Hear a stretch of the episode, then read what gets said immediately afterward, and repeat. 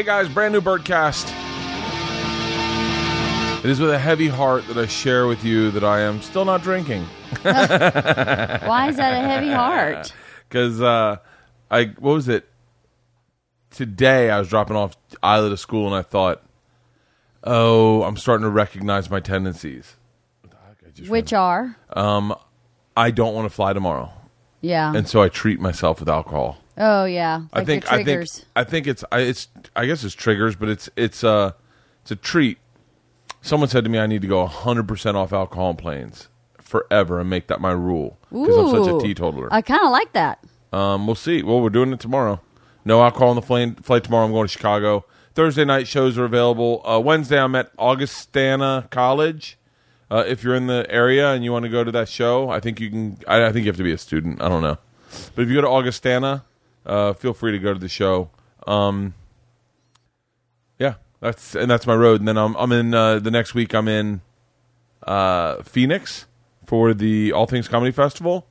Me, Bill Burr, Doug Stanhope, Ari Shaffir, uh, a bunch of other people. I'm sorry that those are the ones that just came to my mind. uh, Jen Kirkman's there the evening of the 27th at All Things Comedy Festival with their podcast. Uh, I seem fun, and that's it. Uh, and then, oh no, I have more dates. What am I talking about? That's it, right, babe? I think so. Yeah. You have. November, I'm busy. November, uh, I'm in Irvine the 9th through 11th, Tampa the 16th through 18th. I'm hoping you guys are recognizing a much clearer sounding podcast. We've stepped up the game here. Behind me is Halston. He sat through the podcast today with Jay, um, Jay uh, Larson. That's my guest. Uh, I don't think it caused any different of an interview than I would have had with Jay, but I did realize in the middle of last night I was like, Jay was forced to look at Halston the entire thing, and I was looking at Jay, so I didn't even realize Halston was in here until like halfway through. I was like, oh yeah. So I may, I may switch the man cave around, switch the seating around. Just put a curtain up, Yeah, that's what. I'm or like do. a or like a Japanese screen, yeah. Maybe I'll do that, LeeAnn. or retractable, uh, like a retractable like um, film screen, like in high school, that you can push it down and then you pull it back up. These are all really great ideas. I'm gonna I'm gonna jot down in my in my dream book. Mm-hmm. Uh, by the way, this looks good with Jay Pharoah, uh, White Famous. This looks really good. Oh yeah. Jay Pharoah's a really cool guy. I'd like to get him on the podcast. So back to the not drinking on planes and that being your permanent plan. Yeah, You know how strong you would feel if you did that? yeah. You would probably feel like you could do anything. Except, can I make? Okay, I could do that if I could make caveats. Yeah, that's the story of your life. Everything is, but I have a caveat. I'll drive the girls to school if if you make me a cup of coffee. Um, right? No. Yeah. I want a cup of coffee right now so fucking Yeah, bad. I'm see? going to my See? cardiologist appointment. You just said that and it triggered me. Oh, Uh, so yeah, I, I- I- it's been good. You know, I think it's I think it's it's been well noted. Ari's had a rough run at this. this has been maybe less enjoyable for Ari than it has been for me. I've loved it.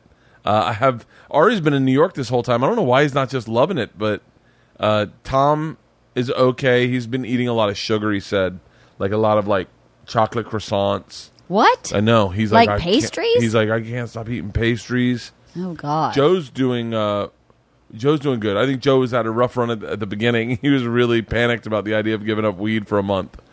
But uh it's been a great I, I've had a great month. I don't want to go to Chicago in all honesty because I, I am really happy at home. Well, what a great challenge it's going to be to go there and to stay sober and to do all your shows sober and all your press sober and see how you feel when you're done. I At canceled this press. deep into it. I canceled press. You cancel press? Yeah, I didn't, okay. want, to, I didn't want to do press sober. Well, okay. I'm joking. I'm joking. There's no press. The shows are sold out. Thursday's the only one with tickets available. So uh, Tony called and he was like, "Hey, do you want to do press?" And I was like, uh, "I'll do it if you want to do it." And he was like, "I don't care to do it if you don't care to do it." And I was like, "Done." Lavell Crawford's lost fucking weight. Yeah. That was Lavell Crawford. Yeah. Holy shit, he looks great. Yeah, if you can't tell, the TV is on during this read, which never happens. Yeah, I don't. So, I, I should. I probably a can't. bad idea since I am looking at Halston See, and that's Bert what- is looking at the television. It's my bad. Yeah, it is your bad. Um, Listen, I did a podcast with the Sklar brothers. They were nice enough to do my cooking show, Something's Burning. That's an all things comedy production. We shot that this week, and they were like, "Hey, man, uh, can you come and do our podcast after that?" And I was like, "Sure." They have a great podcast called uh, Sklar Bros. I was Sklar going to Bros say, I wonder if it's Sklar or something. Sklarbro's con- count- country. It's uh, after Sklarbro's country, and uh, this podcast. Uh, this is their new podcast, and I really enjoy it. I enjoy it because it's broken up into three different places, uh, and it's an exploration and a celebration of dumb people doing dumb things. Dan Van Kirk, the Sklar brothers, and other famous comedians riff off real life news stories. It's called Dumb People Town. I did it. Uh, my episode is up right now. You can go listen to it, and it was really fun. I end up. They asked me. They were like, "Do you mind telling the machine story?" And I was like, "I don't care at all. I don't mind ever telling that story. I'm not that kind of comic, I guess." That I, I go, if anyone wants to hear anything I have, fuck yeah. And I also tell my new stuff. Um, so uh, it's really great. Dumb People Town. I, t- I tell the machine story at the very end, but it's a really fun. It's a really, really, really fun podcast. So check it out. They're going to be on the podcast when I'm drinking. I think them and Dan are going to come over and we're going to do a Foursies podcast with some booze. Do they drink? Yeah, they do, and they said they would for me. Okay. But uh, yeah, I think that's it. Is that it? I think so. Did I I say I'm in Irvine and Tampa in November I don't remember. doing the Tampa uh, doing the St. Pete Run Fest. Uh, and like I said, I really hope you you witness you notice a, a change in sound in this podcast because we went out and we really stepped up our game. We got the mics Rogan uses. We got some arms. I got to change this seating around in the man cave. That's number one. I'm gonna have to do that.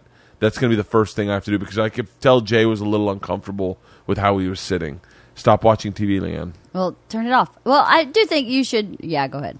What? Never mind. What? What were we gonna say? Nothing. Say it. Keep going. Don't- I'll I'll say don't- it when you're done. No. Okay, I'm done. Okay. I was wondering if you should tell everybody that we have some hoodies coming out. That is something you can totally say out loud. I know, but I was interrupting your thought process, which I found to be rude. we have some hoodies coming out. They are inarguably the most comfortable hoodies you've ever felt in your entire fucking life. They're awesome. They're machine hoodies. They're machine hoodies. They're fucking amazing. And uh, and yes, Tom and I are doing that calendar. Uh, we're doing a yoga pose calendar, a couples yoga pose Oh, my calendar. God. I'll let you know when that's available for pre-order. you should call it Bears in Yoga. Bears in yoga. Uh huh.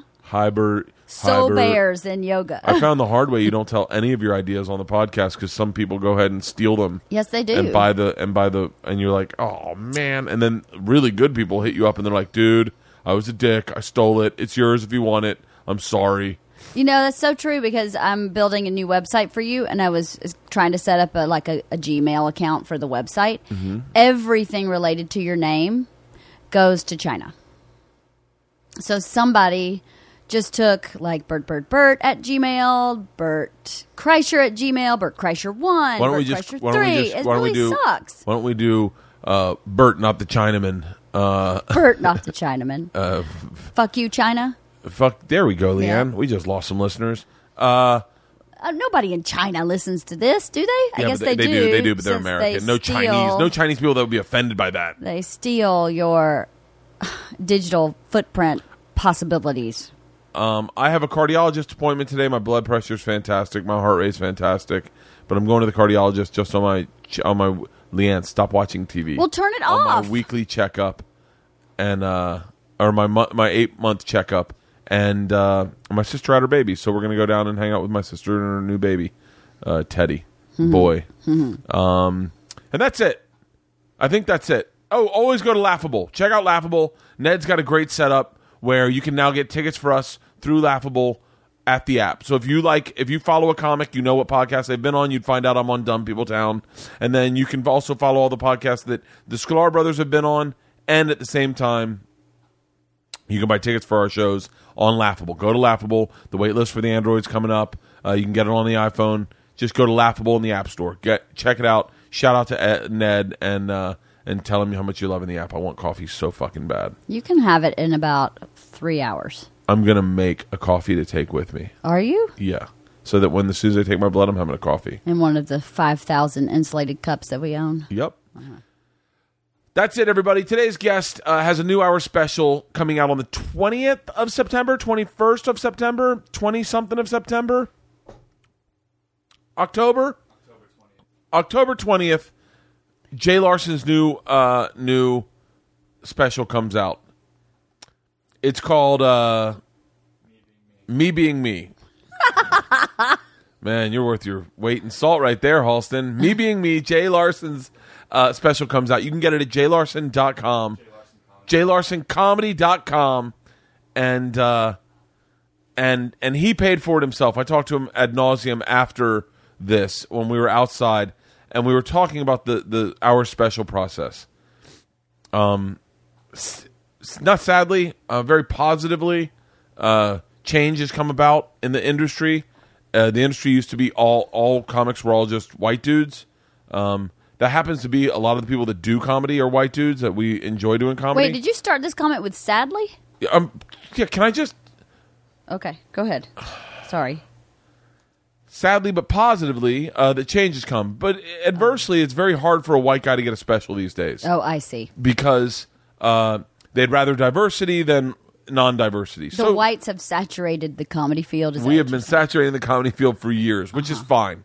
It's completely fine. We're still getting spots in clubs. We're still working. It's just when it comes to specials, which are precious, uh, it's hard for guys like myself and Jay. And I'm, and I'm just not saying that I'm having a uh, that Showtime is very sweet to me, but it's hard for guys like us to get specials sometimes. Whereas if you are a big uh, act in a different country, it might be easier to get on uh, on a, on a platform.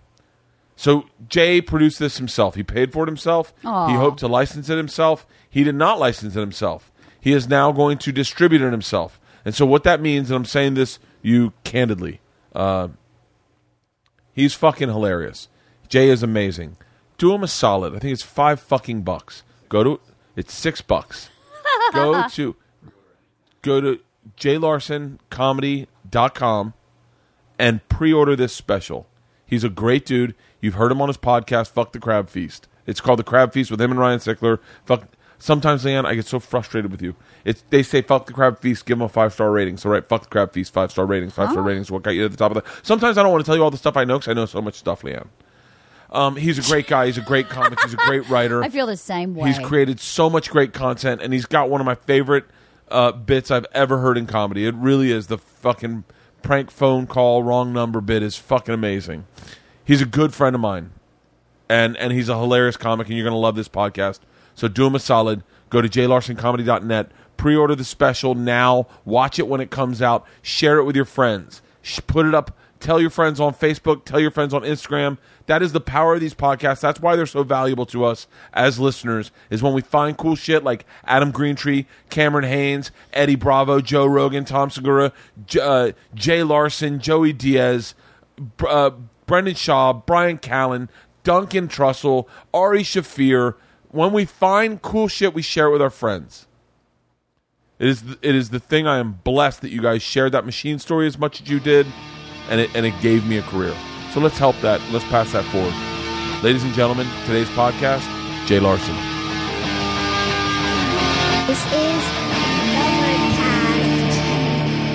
I, not that like it's not that. By the way, there's a brand new setup, new microphones. I love them. They're beautiful. Yeah, yeah. I you know I said to Rogan, I was like, uh, I mean, I won't say his number, but he's you know he's taking shit to the next level. He's got a new studio, mm-hmm. and I was with him. I was did the last interview in the old studio, and I was like, uh, I was like, yeah, man, I dropped some cash on my uh, podcast. He's like, good, good, good. It's about time. And then I saw his fucking setup, and I was like, oh my god, you actually built a room to look like the old, like you built a room to look like the old podcast in a warehouse. It, dude, his is next level. It really inspired me. I think I know what I want out of life. But here's what I'll say about you that I that uh, that is something I don't have that you have that I wish I had because I'd utilize if I did. Uh, you Oh, are boy. you are you are a man of many interests. You- Yeah, you for find sure. passion very quickly in things. Yeah, well, I mean, I have certain things that I'm interested in. That doesn't mean I find pat. I mean, you know, like people that you like talk to, and you're like, "Hey, man, you ever heard of uh? You ever see these old Triumphs?" And he goes, "Oh yeah, they started making those Triumphs in 1962." And you're like, Yeah. "Dude, how do you know about that?" Yeah, Bill Burr. That's yeah. Bill Burr, you talk about a truck, and he's like, "Dad, the, the, the, you know, Yeah, the that problem with the '72s," and you're like, "I I didn't know anything about that shit." Yeah, you know, I don't, you know, you know, this this 72s, the you know, You're like Rogan in a way. Like he finds shit. He's like he. I've never heard him break it down like this until the other day. But he was like, "Dude, I find stuff I'm interested in, and then I just immerse myself in that shit." Yeah, well, that dude's hardcore about that stuff. you're too. like that. I am, but my shit's not like Rogan's. Like such a, I'm like a total dudes dude. But if you ask me like my crazy interests, I'll be like, yeah, well, I just you know I get Veranda magazine and I get Better Homes and Gardens and I like design and I like. Why don't you have a show on DIY or HGTV? I mean, I had a show for a while, but uh, you know the bar show. But that other stuff. show that introduced me to Sean Patton. oh, really? That's why I was. Yeah, that's the entire. There was an episode you guys did where you were clearly drunk, and uh, and it was you could I could see it was going off the rails because I was watching you try to reel it back in. Yeah. Sean was out of his fucking mind, and I watched your eyes dart from producer to cameraman. Like I watched you produce. I it. was always pulling You- it back in, dude. You I was were the, shit. producer of that show. Show. Yeah, yeah. entirely. Mm-hmm. That's one of the things that I think you know. Uh, my buddy Dan Adler uh, could probably Danny. um, say is like uh, com- guys like us. We go in and produce and direct the show as well as shoot it and host it. Well, you got when you're a host, dude. That's ultimately what you do. You have to be able to steer it. I mean, w- they can't be. You can't be like calling people out while you're shooting. You know. They used to have. There was this one time where they tried to throw like they wanted to do this little bit, and I was just like, I'm not doing this bit. We came around the corner, and there was this guy, like one of our producers, like having a cigarette, and they had set it up where Sean would ask the guy for a cigarette. Yeah. And the guy goes, "Yeah," and we're sitting there shooting, and as soon as the guy pulled a cigarette, I just took it and broke it in half. I'm like, "He don't need a cigarette, dude." And we walked away, and they're like, "What are you doing?" I go, "You know what I'm doing. Let's move on." Dude, I did a show and I lo- I had a great time doing it, but I did a show for Showtime uh, about Amsterdam, and it was it was a lot of setup bits. The funniest parts were the parts that weren't set up. Of course. Any setup bit that a comedy writer comes in, we were talking to someone about doing a show, and they were like, "Hey, we should have these two writers come in." I was like, "No, like the only strength of a writer is, and no, I'm not shitting on writers, is they can write if they can write jokes. A lot of times, in like what what me and you have done, which is that like hosted reality, when you get a writer, they just clumsy it up. Well, let's be honest. What you and I do for stand up is we go live our life and then we go report back and bring it to the stage, which is not all comedy writers. That's not what they do. They create fake scenarios Yeah. and make them funny for fake for actors. But you know, for us, that's just not what we do, man. It's it's uh, actually the opposite. Here, pull that pull that. Oh yeah, here yeah. Um, the uh, oh thank you. The um, but you're like you just in the backyard. You pulled up that picture. You're like, here's the thing. I you know what I do back in this space. Like I'd love for you to have a design show, but a design show f- like you're not. You're not. I don't think you could put your interests in design in a box. I don't think that you could be like, Yeah, no way. He's the bros, bro Yeah, yeah. you're you'd be like like uh almost like I don't know like like the fact that you brought me a bottle of wine for the podcast or the, the first time you came you brought me that bottle of limoncello Yeah, Like, man. that you have interests that are beyond just being a comic and it was one of the things when I first started this business I'm going to stop right here tell me about your new special because I'm going through the special thing and that is the first thing Sure, but we can head. get you know we'll get back to this Okay, but I want to know about your new special it's out October twentieth. I don't know when you're going to drop this, but uh, I'll drop it whenever you want me to it's available for pre-order anyway. where is it going to be It's at my website. I paid for it. I Okay. produced it. I made the whole thing. Okay. And now I'm releasing it on my site. Can I? Can I? Um. Now, are you? Are you allowing people to leak it online? I don't. I mean, I have no idea what the site allows. I don't. I have no idea. I'm going to put like clips out from the special. I prefer people buy it. Yeah. Just because I paid for the whole thing. Yeah, yeah. But I mean, whatever. However it gets out there, I want people to see it. So like, if people get it and it gets out there, I still hope that there are other people that like watch it and like, oh man, I'll go pay the six bucks now because it's six bucks. You know what I mean? You got that in change in your car. You know. Yeah. So, you know, whatever. What did you name it? me being me because it's literally like it's real honest stuff about like you know me rooting for my wife's cancer to go all the way you know what i mean Wait, Just your wife had cancer. A little bit in her foot i mean come on you, that's like it's like losing a toenail you know A little bit. in no, her I foot. that's I'm not trying to be insensitive to anyone that's had to deal with that, but Yeah. like, you know, I, I a lot of it for me was like, you know, I think today in today's day, like put it this way, let me just give you an example. I had this set for the Tonight Show that I gave them, and the booker wrote me back and was like, dude, I laughed out loud the whole set. I could never air any of this. There was no swearing, but it was like stuff that's like people wouldn't get behind. And I'm looking at it like 60% of marriages now are ending in divorce. And it's because we're hiding behind these ideals of what we think a marriage should be. When if we actually get down to like the truth of what marriage is it's so tough. Like you're a great example man. You and your wife have such a, a, a strength and a bond. And you put out there you are you never stop being you.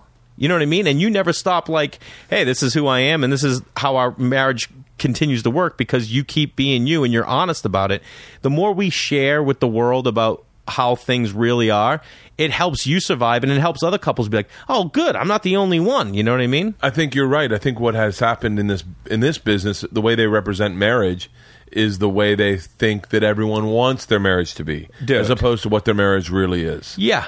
Or like every sitcom is the wife being like, "You can't do that," and he's like, "Oh, she won't let me go." Yeah. Where where where is that happening anywhere? You have like one out of your twelve guy friends, and you're like, "Dude, what are you doing, bro?" I, I was I was saying to someone the other day, I was like, uh, oh, I, I mean, I had a conversation today with my daughters that probably not a lot of ter- parents have, but I was like, hey, have you guys noticed a difference in me in October?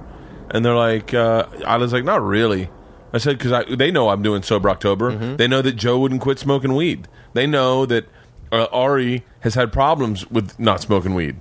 They know that Tom has a sugar addiction. Like they know things that maybe you shouldn't know. Mm-hmm. And uh, or that we hide because we don't know what our kids are capable of understanding, or when do you o- expose them to that? Yeah, and they're like, you've been a lot calmer. You don't like lose your shit as much. I go, really? And they're like, yeah, like in the morning sometimes you'll be overwhelmed, but you haven't been overwhelmed. You've been really calm. And I was like, okay. Part of me is like, do I ask the next question? Like, yeah, stay like this. But the, and then Georgia goes, but you're not as fun at parties. That I is said, hilarious, Really dude. yeah, like because the other night everyone came over and uh, and my wife's always one that's like five minutes everybody five minutes and we're all going home. Yeah. Every, everyone came over the other night and I had done hot yoga, ninety minutes of hot yoga, ran seven miles in the morning, watched some football, college football, cooked for everyone, and after dinner I was like, I'm going to bed. Yeah. Like I'm fucking exhausted. Now, if I was drinking, I probably would have gotten the midnight oil and been like, Of course. let's let's all go out to the man cave, let the kids keep playing." And I literally call five minutes at eleven o'clock. At eleven o'clock. I go, everyone's going home. Yeah. And my daughters are like, "Okay." They're like, "We're watching a movie," and I was like, "I'm going either either everyone can go home and I'll go to bed normally, or I can just go to bed and you guys can stay here." My wife's like, "All right, everybody, time to go." Dude, but let me, let me just say the thing that I love the most of what you just said is Yeah. you said my kids like you don't lose your shit as much. My son's three. And one time when my, my wife goes out of town a lot for work, so I'm alone with the two kids.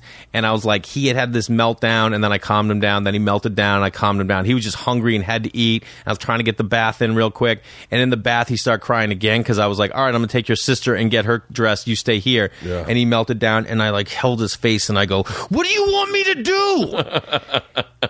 and later on, like I take him out to dinner, and he goes, "Are you are you angry, Dad? Are you mad, Daddy?" And I go, "Get over here." I go, "I'm not mad." I go, "You are make me happy. You're the best thing's ever happened to me." I'm like, one thing you got to know about your dad.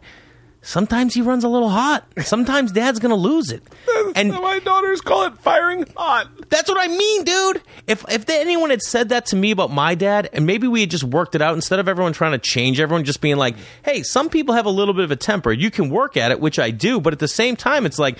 Don't take it personal. Now my son comes home with a book the other day from school, and it's got all these different flowers on it, and they all have a different emotion. And he points to the red one, and he goes, "That's you, Daddy." And it's like the anger one. And I was like, "Hey, that's who I am." Every now and then, I'm It's passionate. not bad. We're not beating the fuck out of our kids with No. a two by four, which is what happened when we were children. Mm-hmm. Is those dads that fired hot or drank too much? There was there was no. They were like, and you can hit your kids every now and then. Now we're just like, yeah. Uh, my na- uh, my neighbors heard me um, screaming one time in the house, and they were like, and I came outside, and they were like, hey, they were like standing right there, they were like, hey, is everything okay? And I went, yeah. Why? And they're like, whoa, I just heard some screaming. Is how well, like what's going on? And i said oh the girls are camping. I'm just, just with the animals. And they're like you were just talking to your animals like that? And i was like Yeah. yeah the, no one's in the house. It was just me. But it's not like i'm screaming at them. I'm screaming like who wants to eat? Like i'm yelling. I'm a loud person. Oh, I, I, my son know. Like, if I go to him now, I go, "I'm gonna count to three. And that's how I say it. And he starts moving because he, I've never done anything, but he knows like if I get stern, that's the way it should be. You shouldn't be like anyway, whatever. I said, I say, I will say stuff like, if you want, I can beat the living shit out of you, or we can do it as a joke. Yeah. And if now someone heard that, they'd be like, oh my God, this is a horrible parent. It's a fucking joke. Yeah, I have no idea what you consider good or bad. But what I'm saying Dude, is I'm- I'm- there I'm- needs to be an explanation to your family of who you are, and we should stop trying to change people instead of like, yeah, obviously some people are out of control, but at the same time, like some things you're like, hey, that's this is what it is. You know, Yeah. you can still be a good parent and have flaws, a lot of flaws. Did you see? I, I think it's. Um, I was reading about virtue signaling signaling last night. Do you know what virtue signaling is? No, but I feel like the door is about to close, and you're like, listen, let me just tell you about what this. I wonder if we're going to be doing that all day. Good day. lord. They were supposed to come.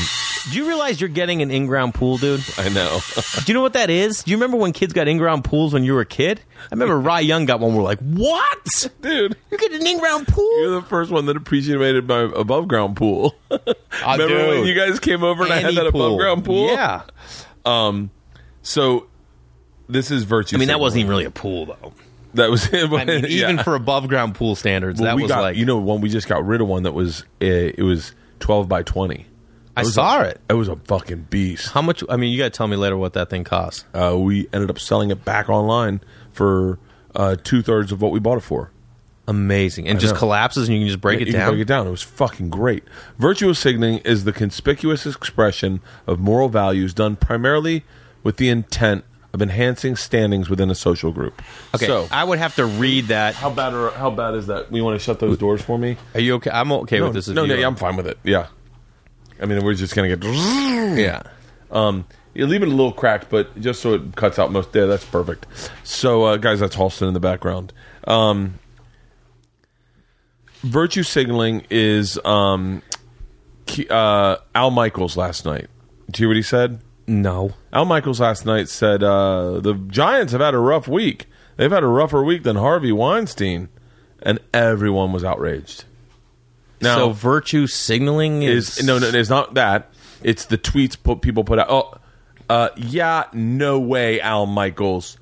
Um, how about having some respect for the victim? Like, it wasn't even really a joke. It was a joke saying Harvey Weinstein's had a rough, like, has had a bad week. He's had a really bad week. Yeah. it's been maybe the rough, roughest week we've ever seen anyone have, other than Bill Cosby. Like, in celebrities, I can't imagine someone who's had a like Mel Gibson was like, man, that fucking sucks. Yeah. like he earned it. He did it on his own. But the fact that people would then put a tweet out going, just so you know, I stand with the victims, and you're like, yeah, we all do. Yeah. None of us are for rape. None of us are for sexual assault. Why are you saying that out loud? That's virtue signaling. When you say something that, uh, so everyone goes, oh, he's one of the good ones. Like, uh, there's this guy, this actor, So you're using someone else's misfortune fortune to explain switch you're other good- people that you're yeah that you're to a good explain you're a good person. Got it's it. basically putting your virtues out that are that are kind of going spoken. Like, uh, hey guys, I'm not for Trump, and you're like, yeah, yeah, we get it. Like a lot of people aren't. Yeah. I'm I don't like these neo Nazis. None of us do.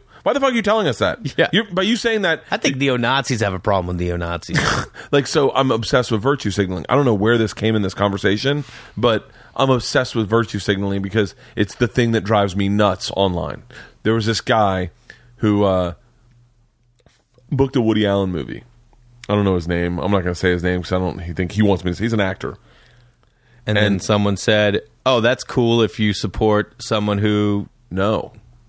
Quite the opposite. He shot the movie. Uh-huh. it's in the can. And then he he booked the movie shot it wrapped and then i think it's coming out now. And he came out and said just so you know i think woody i think what woody allen might have done is horrible. And like gave this big rant about he believes that uh, he molested his children he he's not he's not for molestation and it was like everyone's like dude are you What? Who is ever gonna be like, "Hey, man, I just got to be honest with you. I'm pro molestation, dude." Well, there's there are the, the, okay. That's a that's a really interesting subject because there was a movie that ja- that came out with Army Ar, Arnie Hammer. Army Ham Arnie Hammer. I have no idea. Okay. By the way, I I'm online way too much. You are online a lot. Arnie ha- Arnie Armie Hammer, I think is his name. Uh, he Should I know him, or are you just he's like saying he that- played he played the Lone Ranger. When, Okay. When Johnny Depp played when Johnny Depp uh, uh, culturally assaulted Native Americans. and played Tonto? Yeah, and played Tonto. Yeah.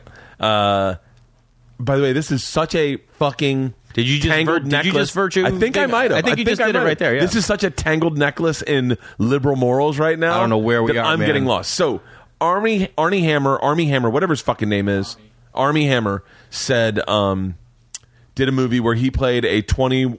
By the way, I don't know the facts, so I'm just rounding them off. Played like a twenty year old guy who had an affair with a seventeen year old boy, which is rape. Uh, it is rape. It is what Milo Yiannopoulos said is natural in homosexual relationships. Mm-hmm. Milo, Milo Yiannopoulos said this is natural. Uh, everyone tore him down. Arnie Hammer did the same thing in this movie. James Wood tore him down.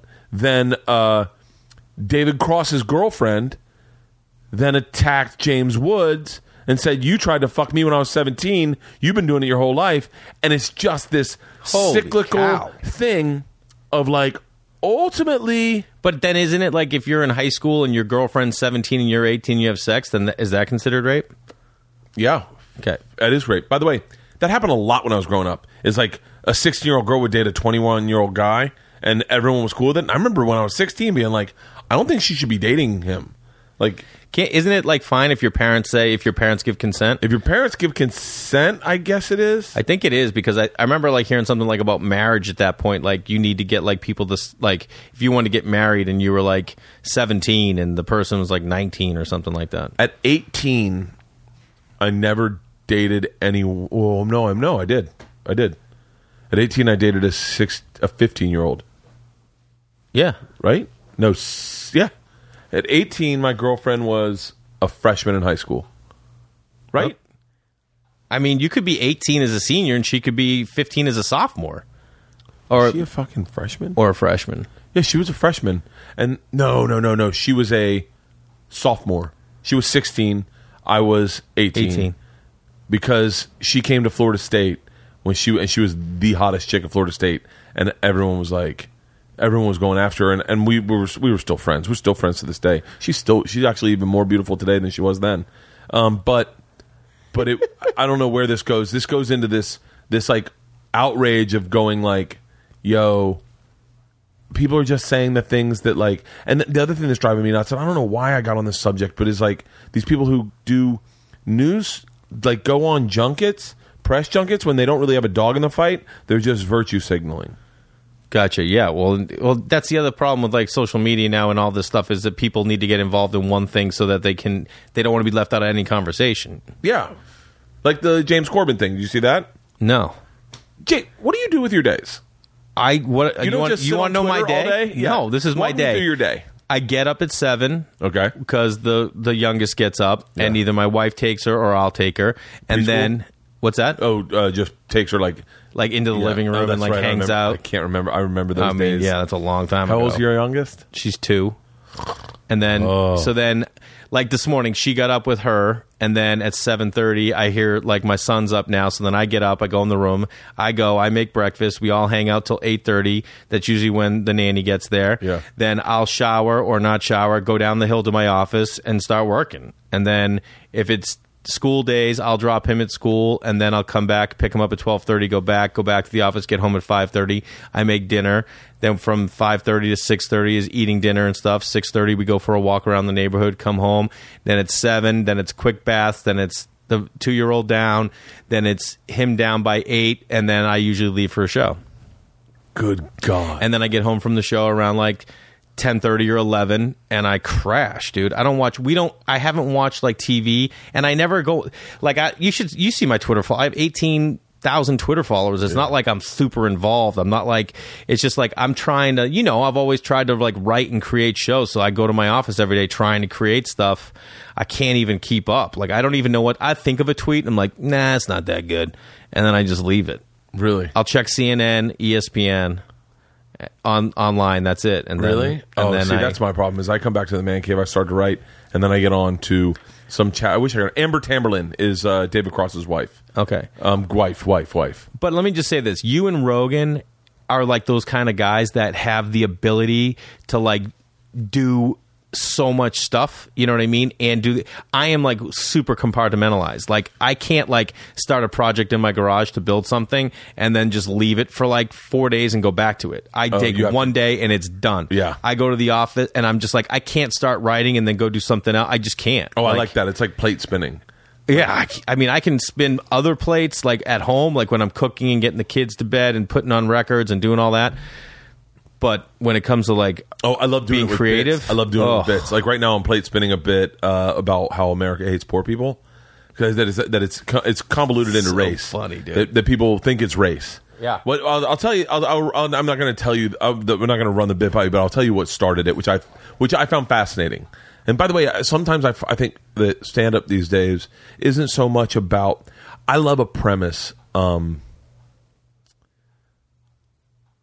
I like a, a slow revealed premise. I like a something that starts out. And, and I have to say this, maybe one of the best s- stories. I, I mean, I have like a handful of best stories I've ever heard. The one of the best ones is your Conan bit. Yeah, The thanks, fucking- man. It's one of the that best. wrong number story. It's the best.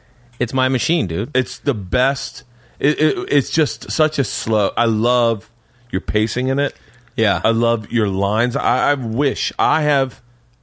I have wanted to steal your line in there every time I tell the story. Let me That's- guess. Go ahead. That's why we play the game. that's why we play the game. Yeah, a couple of people love that. I love that line too because it's like I look at life like it's a game. I know you do too. Yeah, I mean, yeah, fuck Jesus yeah. Christ, that's, what we Why do, we man. play the game.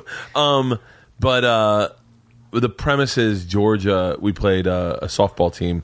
Georgia's team played a softball team that was way up in Van Nuys, mm-hmm. and uh, I should really whisper this. But uh, she gets in, they were really aggressive. They were stealing home. Literally, the coach was like, "When they walk you, run to second, run to third, just and let them.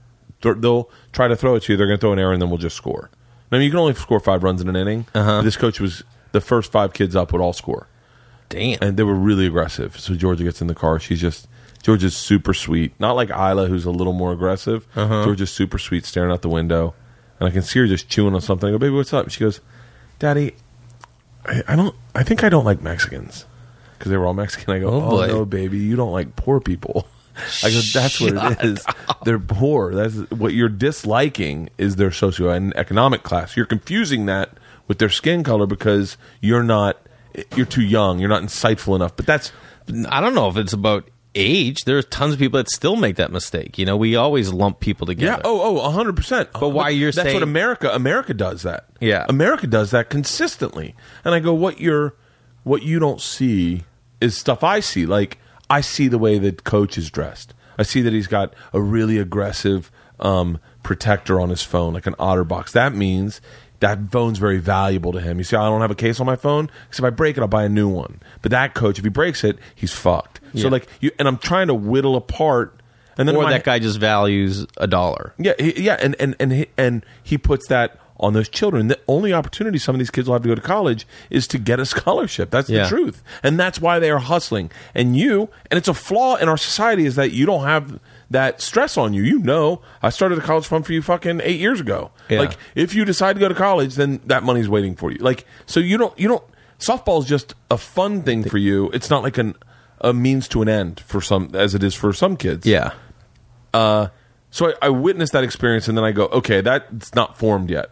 So instead of sitting and beating myself up and writing it and writing it and writing it, what I do is I keep it in my as a spinning plate, and then every softball game I go to, like the one yesterday, I start rewriting Oh, it again. yeah, I And hear just- that. and I just go, oh yeah, let's work on that bit. Well, dude, some of the best jokes I have is like, dude, what was that joke I worked on two years ago that never turned into anything? And then I bring it back. I was literally on the way here, was just thinking about it because I'm driving here and some dude just like pulls into my lane, no directional. And I want to be like, hey, man, you don't just pull. This is my lane, dude. I let you in. Yeah. You ask by putting on a directional, and then I decide. If I have the room or the spacing, then I let you in. It's the same as way when I get to a four way stop. If I'm there first, don't be waving me, dude. Yeah. I'm the one in charge here. You just got here. I'll tell you you can go. You don't pull up when I'm already there and say go ahead because you're going to roll through that stop. Yeah. Stop your stop, dude. I saw a Russian guy pulling out of uh, John's up on uh, Magnolia. Look at you. You talk about freaking racially or economically profiling just because the guy pulled out of John's and not Vons. And now he's Russian? How was he Russian all of a sudden? That's all that hangs out of John's is all it is. I will even stereotype it even more.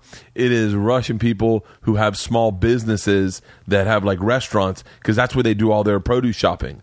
I, Oh, I mean, really? every time I've been in line, there is someone buying uh buying fucking uh twenty pounds of onions. Twenty pounds of radishes, tw- like, and I'm always like, motherfucker. Can we just get rid of radishes? What are you putting radish in anything? No idea. Decorating a plate at Denny's. Same with parsley. What are you putting parsley? Who? Uh, yeah, outside of a meatball I once in a while. fell in love with radishes when I was in Russia. For what? I think they pickle them and they're really good. Yeah, maybe pickled. Anything's good pickled. So this guy pulls out, and I'm, by the way, I'm also profiling his look. Okay, of course. he has a Tom Segura tank top on. Tom buys the cheap tank tops at Target that have the G7. You know that little No. They're, I don't own a tank top. Uh, yeah, Tom owns a lot of them. I see him in them every fucking day. And he wears them underneath the shirts he's wearing. he wears them everywhere. like, what does he think? It's 1950s Brooklyn. I think he covers up his shoulder hair with them. That's not. Co- I've seen. He's not covering up that shoulder hair. And so the guy's wearing Tom's tank top. He's got a full head of hair, black hair, just, and he's in a he's in like a a little bit of a tricked out, smaller uh, Mercedes SUV, and he's trying to get out onto Magnolia to take a left, and this little little like bug of a you know those little Fiats, those little Yeah. little baby blue Fiat pulls up and blocks it. Typical. By the way, I am not virtue signaling. I think I'm being sexist right now. Typical woman behavior. Be completely oblivious that there is someone trying to turn left and just blocks him. It was a woman. My wife does it all the time. That's why I'm clumping all women in this. Now I'm sure there are a lot of men that do it, but I see that as women have never had physical confrontation sometimes with like uh, the fact that a fist fight could break out. Yes. So they just see it and then they're like, "What?" Like my wife will ch- uh, will gridlock and go, "What? I was my turn." And I go, "No, that's not how it works." Because I know that the fist fight might break out, I won't gridlock. Yeah. You know that no one's going to beat come out and beat you the fuck out of you. She blocks him and he's I see him getting angry. And he's looking at me going, "Fuck, now this is the guy that's got to let me in." And it's I'm now I'm asking the guy behind to let me in. I look at him and I wave him. I'm by, I'm not being cool, but I go like this. And then the woman takes her time and says something to him. He reaches into his car, pulls out a Gatorade bottle, and throws it at her car. Yikes! And it goes into her window. I mean, that's how you send the message. she, he pulls out, and then she does a U turn and starts chasing him. And I'm thinking, best case scenario, what happens? Like, Yeah. You have not thought this through. Maybe she's getting a license plate. Ooh. That's so funny. I thought physical confrontation immediately. well, the only reason I know is because I had a guy throw a can at me one time, and I called the cops, and I think I go, I think this guy just assaulted me, and they go, what happened? I go, he threw a he threw a can at me at my car, and they go, "Is- why don't you just keep driving? and I was like, all right. I had a guy. I had two interactions when I was younger that I always wanted to turn into bits, but never they never materialized for whatever reason. One was I was pulling out of Crunch uh, on across from the Holly, uh, Oh, boy. the Laugh Factory. Uh-huh. But I was pulling onto the side street, not on the Sunset, the side street. I was pulling out, and a van was uh, like a minivan was pulling out, and he blocked me. And I went ugh, and I honked at him, and he started yelling at me. And I, I said to him, I can't hear you because his windows were up. And so he rolled his windows down and tried to spit on my car and spit all on the inside of his car. Shut up. and I could not stop laughing. And he just got so incensed that he spit all over his own car. Yeah. Like clearly he wasn't a spitter. The other one was I was on uh I was on La Brea going up to Franklin. Over by there used to be a, a little bar on the left that also there was an ice cream shop that sold so, sold rose petaled vanilla ice cream. I mean, look at the two things you just outed yourself at. This is bar and an ice cream shop. I mean, it's just gold. So, uh, and a guy was, I cut a guy off and I didn't realize he did it. And he pulled up next to me and started yelling at me, but my window was up. And I did the same thing. I can't hear you. And then he kept yelling. And then I said, one, wait one second. And I gave him the sign like I wanted to order my check. I go, can I get my check?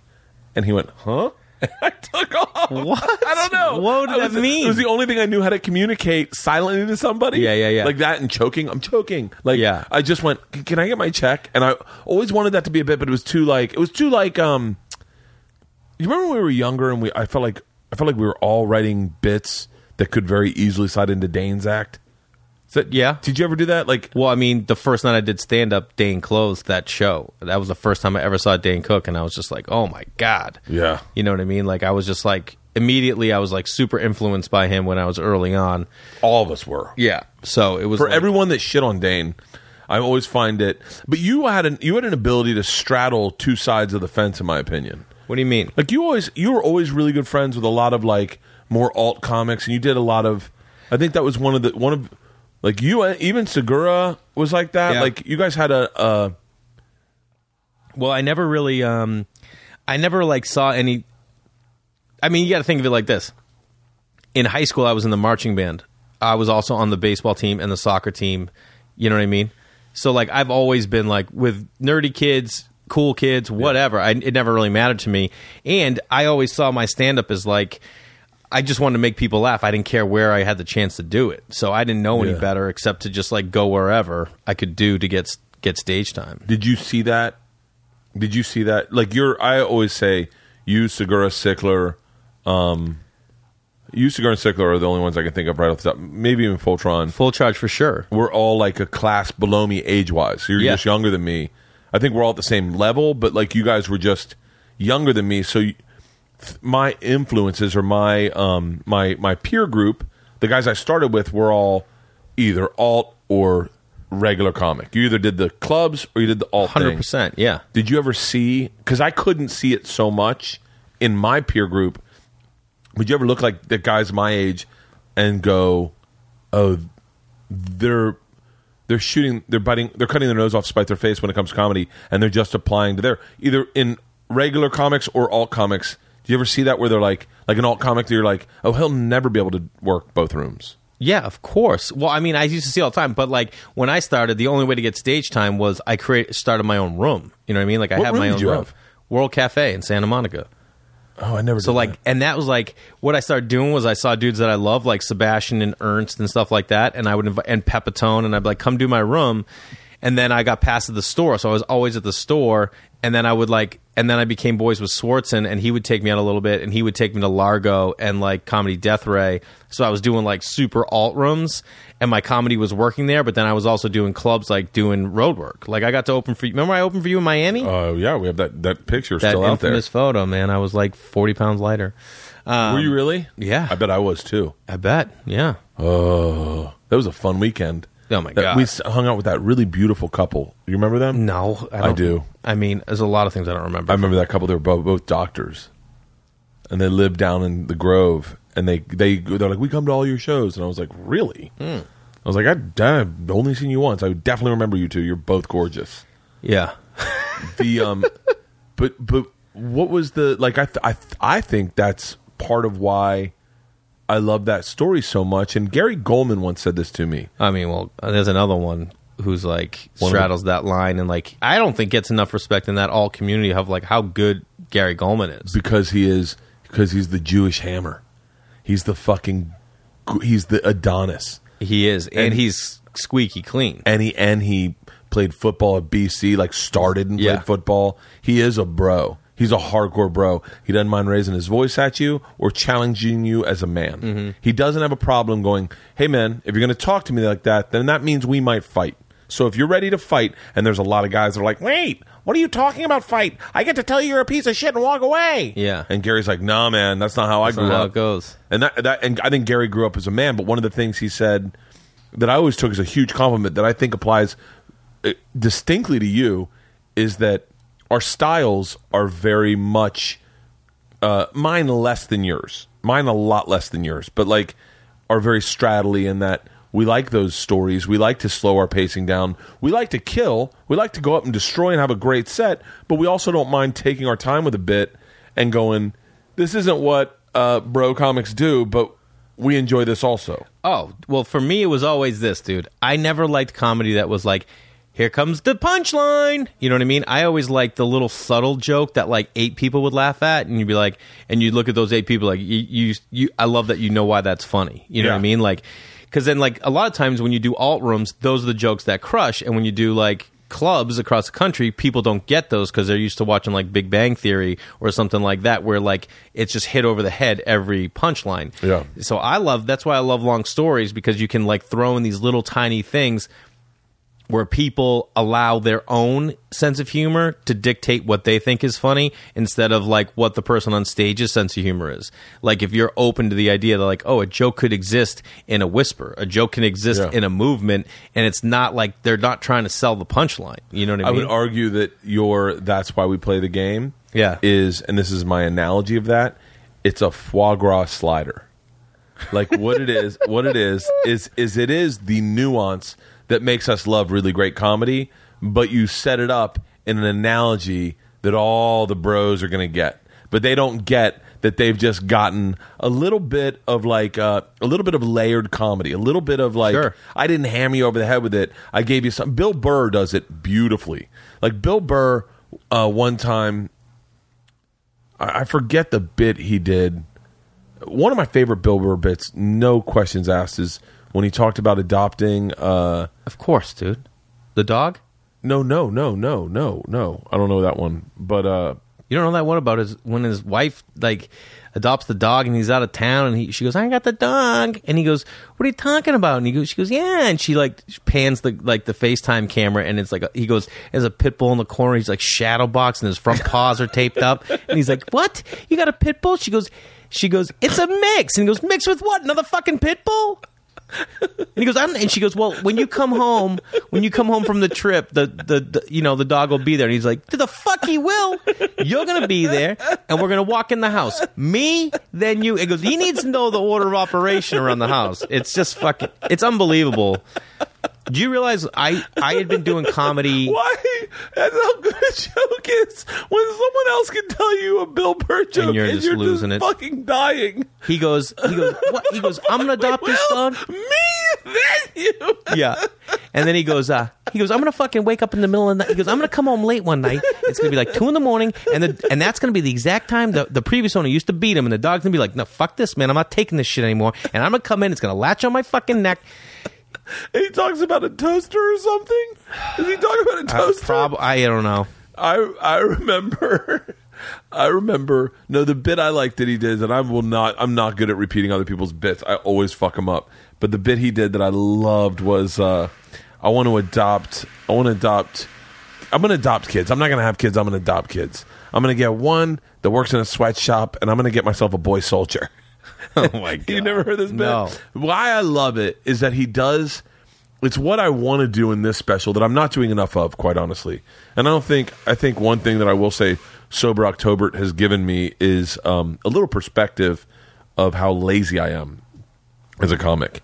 In that I write a lot and I turn over material very quickly. But you let it come to you instead of go get it. Uh, yeah, and I also don't. I don't. Um, I don't need like massage the material. I don't get inside the bit and go, what, what, what's something new we can do in here?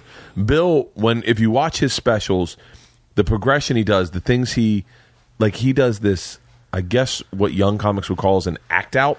Um, I don't call it I an act. hate these terms that I'm like, what did you take a class? Like, no, they just watch Sebastian. yeah. and they're like they're like I, I- there's a couple comics I really like that I liked when I first saw, and then they clearly saw Sebastian just destroying with like simplicity, like going like, I watched this guy sweeping a floor, and you just like, and you watch Sebastian do it, and you're dying laughing, but then you watch them do it, and you're like, they're like, my dad walked into the room, and they're like, kick a door and get out, Yeah. and you're like, you're like, hey, let, like the. Sebastian didn't always used to be so damn physical though. I don't remember him when he wasn't. Yeah, maybe. I mean, maybe just because I saw him in like smaller spaces and stuff. But um, But what Bill does that I love is that he goes, uh, he does a he does a an act out, I guess, where he talks to the to the to the son he has that worked in the in the factory, mm-hmm. and he's like, "Hey, listen, it's time for bed." No, no, I understand. Like he has the conversation, and by the way, I, I'm gonna do. I'm gonna probably end up emulating this almost entirely now because I love it so much. But I go, he has the conversation with his kid, and he and he goes, uh, "No, no, no. Yeah, I understand. Yeah, you guys don't play by the same rules. I get it. Listen, he's got tel- twelve confirmed kills. Like the guy. Yeah, I know. He scares the fuck out of me too with the fucking eyebrows. And he talks about his boy soldier kid. And then he goes, "Oh, hey, buddy, didn't see you in the bushes." But it's such a great act out of a bit where he talks to the kids, but you only hear his side of the conversation. Yeah. and it's it's so brilliant. It's, I, I would almost it's a Patrice thing. Patrice used to make you tell the punchline in your head. Like he would say the thing that he that. w- wanted you to say in your head, and Yeah. it was I it was just it was brilliant. I, I I could sense when people were doing versions of Patrice. I didn't see that in Bill. yeah, I But don't I- think I could- that's like something you can learn though. I think like you get up there and you just connect with an audience and you try and like create a relationship that's like happening just you know instinctually. Yeah. You know. Patrice was so good at um at making you say the punchline. Yeah. I don't do that in any of my jokes. I can't remember. He goes, "Did you ever hear the joke he did about uh, Joran van der Sloot?" I, I mean, I met Patrice one time, and I remember he was hosting. Oh, He was hosting, and he came up to me, and he was the nicest really? dude to me. I couldn't. That's why, like, I only met him one time, and it was at Stand Up New York, and I was in New York, and he was hosting. and He came up to me, and I just moved there from L.A., and he was super nice. He's like, "Hey, man," and like, you know, said what's up, asked me for like what my intro was, and like, I was like, "Oh man, this dude's the nicest guy of all time," and I was watching him like murder and just doing whatever he wanted. He had a joke about Joran van der Sloot. He goes, "They don't, man. The problem is they don't care about uh, uh, people of color. No one does." He goes, "Think, look at." Uh, he goes, look how, and he points to this black chick in the front row. He goes, "How long do you think they're going to look for you, Diana Ross?" He goes, "How long? Really, like a day, a day, maybe." He goes, "Look at Joran van der Sloot. He killed that one girl in Aruba. What's that?" And everyone goes, "Natalee Holloway." He goes, "Yeah, right. He killed her, and then he went out to Brazil and he killed that uh that girl. What was the name of that girl?" And he goes, "Exactly." and it was just so great that he allowed, like, he'd take you to the water, have you drink the water, and then point out Yeah. I bet someone t- texted me the other day. They're like, "Hey, uh, I love that you quit drinking in October. How about doing a podcast where you don't obsess about comedy?" And I go, "That's all I fucking care about. This is my passion. You do. I love, dude. I love when you. I like when I when your bit came across my computer screen probably like five, ten times. I watched it every time. Yeah, well, I mean, the, yeah, thanks, man. I appreciate that. Well, that's the thing about good. co- That's the only thing where we get that bad rap against musicians, where they can play the same album for forty years and everyone still talking, goes you're nuts. talking about a guy that's told the same story for fucking five years. Yeah. I tell the story every show. I tell it every show because I have a feeling. I, I believe this. If I saw you, if I saw you doing stand up at the store, and uh, and I was walking by and I watched a bit, and I was like, oh, cool, I like what he's working on. I probably wouldn't stick around to watch your set because I'm afraid it would influence what I'm working on. Uh-huh. Um, but if I heard you say, uh, start that bit, I wouldn't leave. yeah, And I- there, and and I say that I had this conversation with Rogan the other day because he's like, you need to stop telling the machine. I said, hold on, you're Joe Rogan. You've had 25 years of massive success in this business, and you are arguably one of the top 13 biggest comics in the world. I only say 13 because you got a Chris Rock, Chappelle, Seinfeld, like Sabat. 13's a fair. Russell Peters, sure. Um, and I go, I'm not. I'm just now selling out all my shows. I'm just now to the place where I don't have to do press and stuff like that. And a lot of those people have heard, found me through this one story. I want to show them an hour of original stuff that they haven't seen on my specials. But I also understand there's one thing that they found me on. And if they brought 10 people, which is usually the case, I'll get one guy that was a fan, and then he sends that story around, and he has a group of 12 if he if they came to hear that one story, I'm telling it. Yeah. I'm telling it. This year I'm telling it. This year. Next year when this next hour special is out, I'm done and I w- and and that's why I'm doing going to theaters cuz I think I did this theater tour in Australia and I was like I liked that I could do an hour 10 of original material and then do an encore and, and tell the machine story and I it was one show. You're doing encores, dude. You know the first dude I ever saw do an encore? uh no. John Pinette. Really? You remember John Pinette? Fuck yes. dude first of all let me just say this so in my new special i have a story at the end two stories i close on two stories back to back one's nine minutes one's ten minutes and the the nine minute is about me buying a dildo for me and my wife like to like try something new. Yeah. and it's my favorite joke. It's Yeah. murder fest. And it's fun. And it's like again it's another thing about marriage. Like hey how do you like how do you keep sex to be something that's like new and exciting? So like you you try things that are like way out of my element. Yeah. and uh you know and i love it. So that's that's for me is my new like and it's way more adult than the wrong number story it's like this dildo story is like something for me that i'm like okay i wanted to like come up like because for me and i'm sure you're going through it too is that wrong number story became the thing that like people are like, well, what can you do now? Like, are you going to come up with? Are you going to like, if you're a storyteller, are you going to have a story that's better than that wrong number story? Maybe not, but you want to give them like, hey, You're gonna You try. like storytelling? You're not gonna not try. Check this out. Like, Yeah. here's another story that I put myself through. To for you people, you know Yeah. what I mean. It's like we go out and do these things for people so that we can come back. You know, um, but dude, I got a chance to open for Pinette, and they they were like, I, I'm just like I had never seen his stand up. I just knew him from the last episode of Seinfeld because I was such a Seinfeld head. Oh, yeah. I was never a stand up fan before stand up. You know what I mean? Oh yeah, yeah. So I was like one of Yeah, I those was guys. that way, too. I didn't know who Bill Hicks was. I didn't know who I didn't know who Burr was until I was seven years into comedy. You know what I mean? Yeah. Like I didn't know any of these people. So I opened for Pinette. I'm like, oh, it's gonna be all fat jokes, you know, whatever. And I watched him. First of all, it was at a theater, 1,700 people, sold out. I go, uh, all right, I'm gonna go up there. We're starting. And he goes, all right, let's go. And I go, I go, oh, you're going to come up? He goes, yeah, well, who's going to introduce you? And I'm like, oh, you're going to introduce me? He goes, yeah. And I was like, Jesus, what a class act. You know what I mean? Yeah.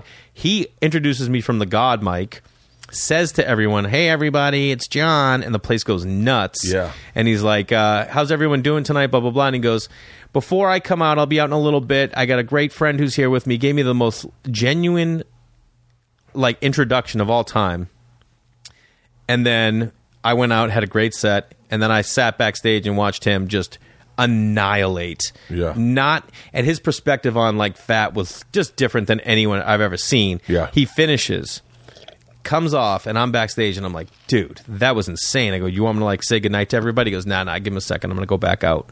And I go, well, You're going back out? He goes, Yeah. And then he went back out and like did the hits and I just was like, Holy shit, I'd never seen that. That's what a I, I believe that's what a comedy show should be. I mean, in my opinion, like if I watch Ron White, I really Well, want to mean- see Tater Salad. Yeah. I really like. I'm being I'm being real. I'll pay an extra thirty bucks if he tells it. Yeah. like I, I want to hear him tell the bit. I want to hear him. You know, for me, what I do is I tell the machine story a little different every time. Mm-hmm. I add things that I didn't add to the original story. There's a- there's uh, obviously you're going to tell it for one more year after you've told it on your special. There are going to be new parts that that kill even harder than you're like, oh, where where was this fucking four years ago? But for the most part, I do believe. Uh, I do believe I'm. I believe I'm not. I'm. I'm writing an hour of material. I'm working on the next special. I'm gonna. I think I'm gonna get rid of it and not tell it uh, in this coming tours. Mm-hmm. Only because I'm. I need a closer. I need to find a closer. Yeah. I need to have a closer. Something that I'm solid with, and I go thank you, good night, and I can get a standing ovation on that. Yeah. But uh, but yeah, I don't know. I'm I, I feel perspective wise, I just feel very blessed that anyone anyone wants to hear anything that I'm doing. Of course. So that I go, I go, okay, if you like that, then of course I'll do it. Why wouldn't I do it? That would be short sighted of me not to do it. Um, and I and I think that is, you know, it's it's also that's my perspective. The same way Bill and Louis said, hey, we're going to write a new hour every year. And everyone's like, "What are you fucking crazy?" And people, there are people that didn't, there are people that go, "Hey, you don't ever repeat a bit." And I go, "I don't know. You can do it that way. I'm going to do it my way. Yeah, for I'm going to do it my man. way and go. I'm cool with my way. Um, and I'd be yeah, the, but it would. But I also think that me and you have bits. And by the way, I don't. If you're a comic, you listen to this and you're getting offended by this, I apologize. But I believe we have bits that stamped us into uh, this social media uh, collective unconscious. Like I, I believe that this is going to sound really. Uh, I don't know. Maybe I'm maybe I'm misstaying this, but I believe that like I don't know. I, I shouldn't say anything, but I think that they're like because because it's just like we're different than Dave Chappelle. Like Dave Chappelle, everything he does is of that quality. Yeah. like everything he does for everyone watching him, there is a a preciousness to it. Every word he says, there's a preciousness to. With us, we were fucking jobbers. We were journeymen. Yeah, and then we got a bit that everyone found, and we go, yeah, yeah, yeah, yeah. I am that guy. I also can do all this other shit. Yeah. I want you to appreciate the other shit and like it, but I'm not going to force feed it to you. I'm not going to go, no, no, no, no, no. I got fucking. Uh, you don't know who the fuck you're talking to. I'm a fucking. I'm just as. I look. I'm not as good as Chappelle. I'm Bert Kreischer. I can do what I do. And and by the way, I want you to have a great time. I want you. That's I don't know. I'm overthinking this. All I know is that Chris Porter was like, he was like, you know, I watched you do the machine story. He's like, I first I was like, I think you should get rid of it. But then I watched him go crazy when you said when I was 22 I got involved with the Russian mafia. The place goes fucking bananas when I say that. And he goes, and then I thought, why don't I do a couple of bits when they're dropping the checks? Why don't I do some greatest hits, some bits? So he went on stage and he's like, he's like, they're dropping the checks. You know, is there anything anyone would like to hear? And someone goes, Doritos. And he was like, huh? Or Taco Bell, Taco Bell. And he was like, uh, okay. And he didn't remember how it went, and he kind of muddled through it, and it fucking murdered. That's dope. But I don't know. I'm overthinking it. Yeah, by the well, way. every you know, it's just like parenting, dude. You look at your kids. You parent one kid differently than you do the other one because they're different people. It's like comedians are the same way with their materials. One comic, the way he handles his stand up is going to be different than how another one does. yeah, like Segura barely writes his, and the performance is low grade. So It's and, and people really react to it, and you're like, "What is this?" You know. but you know, I've been just trying to do way more crowd work, dude. I I crush at crowd work, and I love it. Yeah. and it's like I just I love doing it now because I've always loved it. But then, like you know, when you're putting specials out, you can't be like on my special. I don't have any crowd work. When I did my half hour special, there's like I do like an interactive portion where like I ask looking for questions because then I use those to like work off of. And now I'm like, man, I just like like Todd Barry did that whole crowd work crowd work hour, tour, yeah. And I'm like, man, like you know, and Big J had his show, and I'm like, oh man, I love that. So it's like you know, you just you should always be evolving. You know, but that you was I be think something. that that's a very natural tendency for guys like me and you because I think me and you are guys that can go up.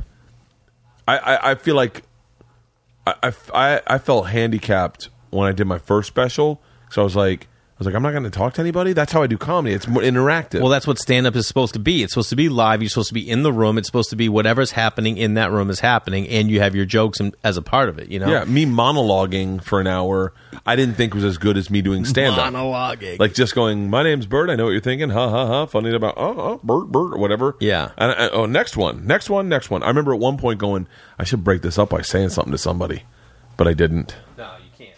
No. Oh, you can. I mean, it all depends on what it is. Yeah, you can move that mic around as I'm much gonna- as you need to. I'm to. gonna move this right Um, now.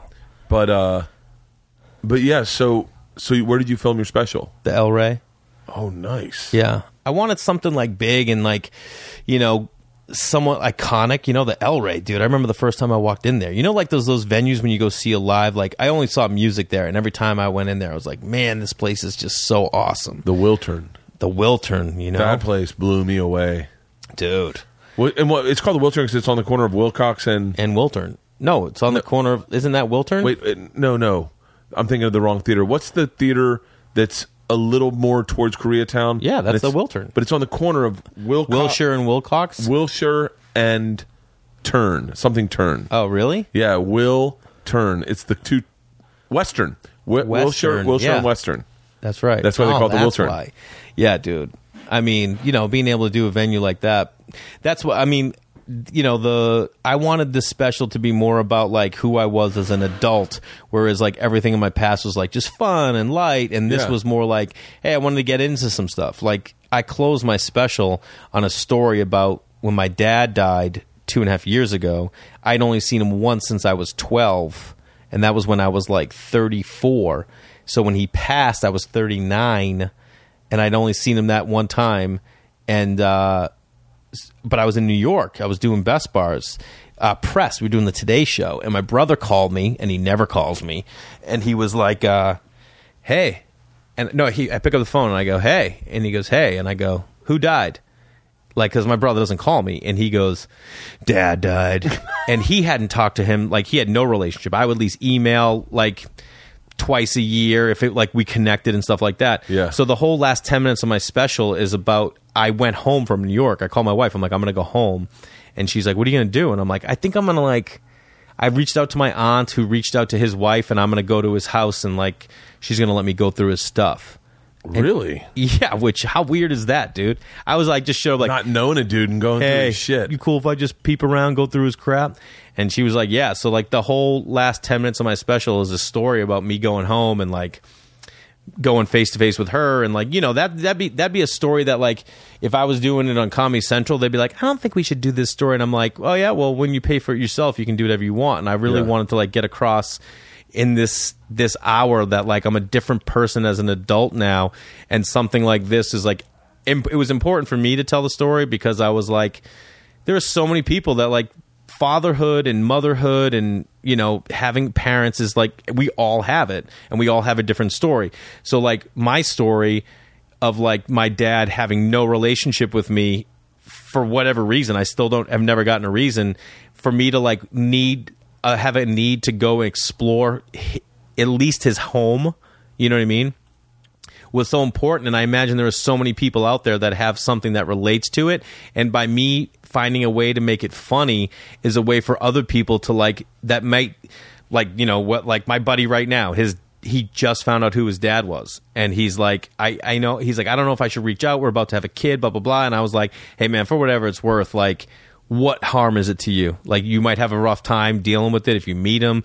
Yeah. Like he's like, well, what if he asks me for money? What if he's doing this? And I'm like, well, whatever, man. It's like do it for you if you want to do it. So like that's kind of like everything went into me deciding what that special was going to be from the lighting, from the room that I was in because I knew the material I wanted to talk about on stage and I wanted it to be a part of like I wanted it to feel like old Hollywood, you know, like you know, like that that room is like red, like walls with Yeah. big chandeliers, and I wanted that like you know it's in the middle of Hollywood, and I wanted to all feel like you know adult or like older or like you know I never used to swear in my stand up and this there's swearing there's so much truth in that special and I just wanted it to be like I just feel like in life in general we're just we I think that like we duck away from topics that are sensitive to people now and we always have but way more now than ever Yeah. and it, at our job as comedians is we find light in these stories so that other people that are out there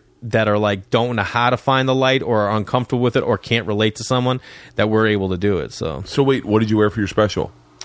i wore black boots Yeah, gray slacks yeah. a blue sweater and a white button down underneath Nice. Okay, I like You it. know, I didn't go suit. I didn't want it to be a suit because that's too formal. Yeah. I wanted it to be like classy, but yet, and I'm also fat, dude. And I was like, I'm so like tired of being fat. I'm like, I got to wear like a navy shirt. So, uh, yeah, you know, So wait, what was the story with your dad? I thought about wearing no shirt. I'm like, should I wear no shirt? Is anyone doing that? um, Some guy said to me the other day, I was at the uh, ice house, and someone's like, "Dude, someone's doing your act," and I went, "What?" They're like, "Someone's doing your act. It's a fucking up there. Uh, Should we call, call him on it?" And I went, "Yeah, if someone's doing my act, like what bit?" And they go, "No, he's got his shirt off." I went, "Well, I don't own that. Like, we all take our shirts off at some point." People are doing that for years. Um, but what uh, what was the story with your dad? what do you mean? Like, You had you had you you have a brother and two sisters. and yeah. two sisters, and your Yeah. dad's the father of all them. Yep. My parents were married. Yeah. And then when I was two, they split. And then You the youngest? Yeah. And No, I'm the oldest. But he's just really busy. I, but yeah, who knows, man? I have we we still don't know. Like, I don't know why. Like, I, I I've been meaning to ask my mom. Like, did he even try to get custody? Was like that's something that like he went for? Like, I feel like there's also this weird depiction of like what a man is in in a mar in like a family, like a father. Like, it's always like it's a mommy and me class. It's like the mom gets maternity. No one thinks Yeah. like, oh, the father needs to have time to connect with his children when they're brand new. Like, it, none of that's like really considered. And I feel like, especially back when I was young, when they got divorced, they were just like, oh, the the woman will get the house and she gets the kids and blah blah. blah. Oh, so yeah, I don't know if that was the case where it's like, you know, I don't, you know, so who knows, you know? Which sucks too because, uh, and uh, I don't hang out with you and your wife, but I do know that you have taken you you are one of the few guys that took very quickly to fatherhood. Oh, that really dude. enjoyed it. Yeah. I remember when you got pregnant. You I think I think I was with you, or you like right after then, or you were about to. You texted me and you're like, "Dude, I'm so fucking pumped." Oh yeah, well, like you know what's crazy, dude, is I honestly felt like I never even could do stand up till I had kids. I always used to be like, man, I just want to be a dad. I feel like I should have been a dad at like 18 because I'm just like, like I would give people like parenting advice when I didn't when I was like 21, 22. Like I would do stand up like try and tell people how to live their lives and I'm like you have no life experience. What makes you think you know this? But like dude, I wanted kids in 5th grade. I had names picked out for what I was going to name my kids. Are you serious? Yeah, like it was always the that was like I'm like I'm gonna be a dad and I'm gonna fucking crush it. Yeah. and I'm gonna like give my kids an opportunity to be like to see life the way that I wish that I had been given an opportunity because like my dad was an interesting dude and he had interesting parents and like I feel like my brother and I one time I remember like so my grandfather owned a bakery he had two bakeries and they had this awesome house like up on the water and, Mom, and like mom's dad. no my dad's dad You knew that guy? yeah, we knew them. My mom like really kept a relationship with them because she wanted us to know them. You know what I mean?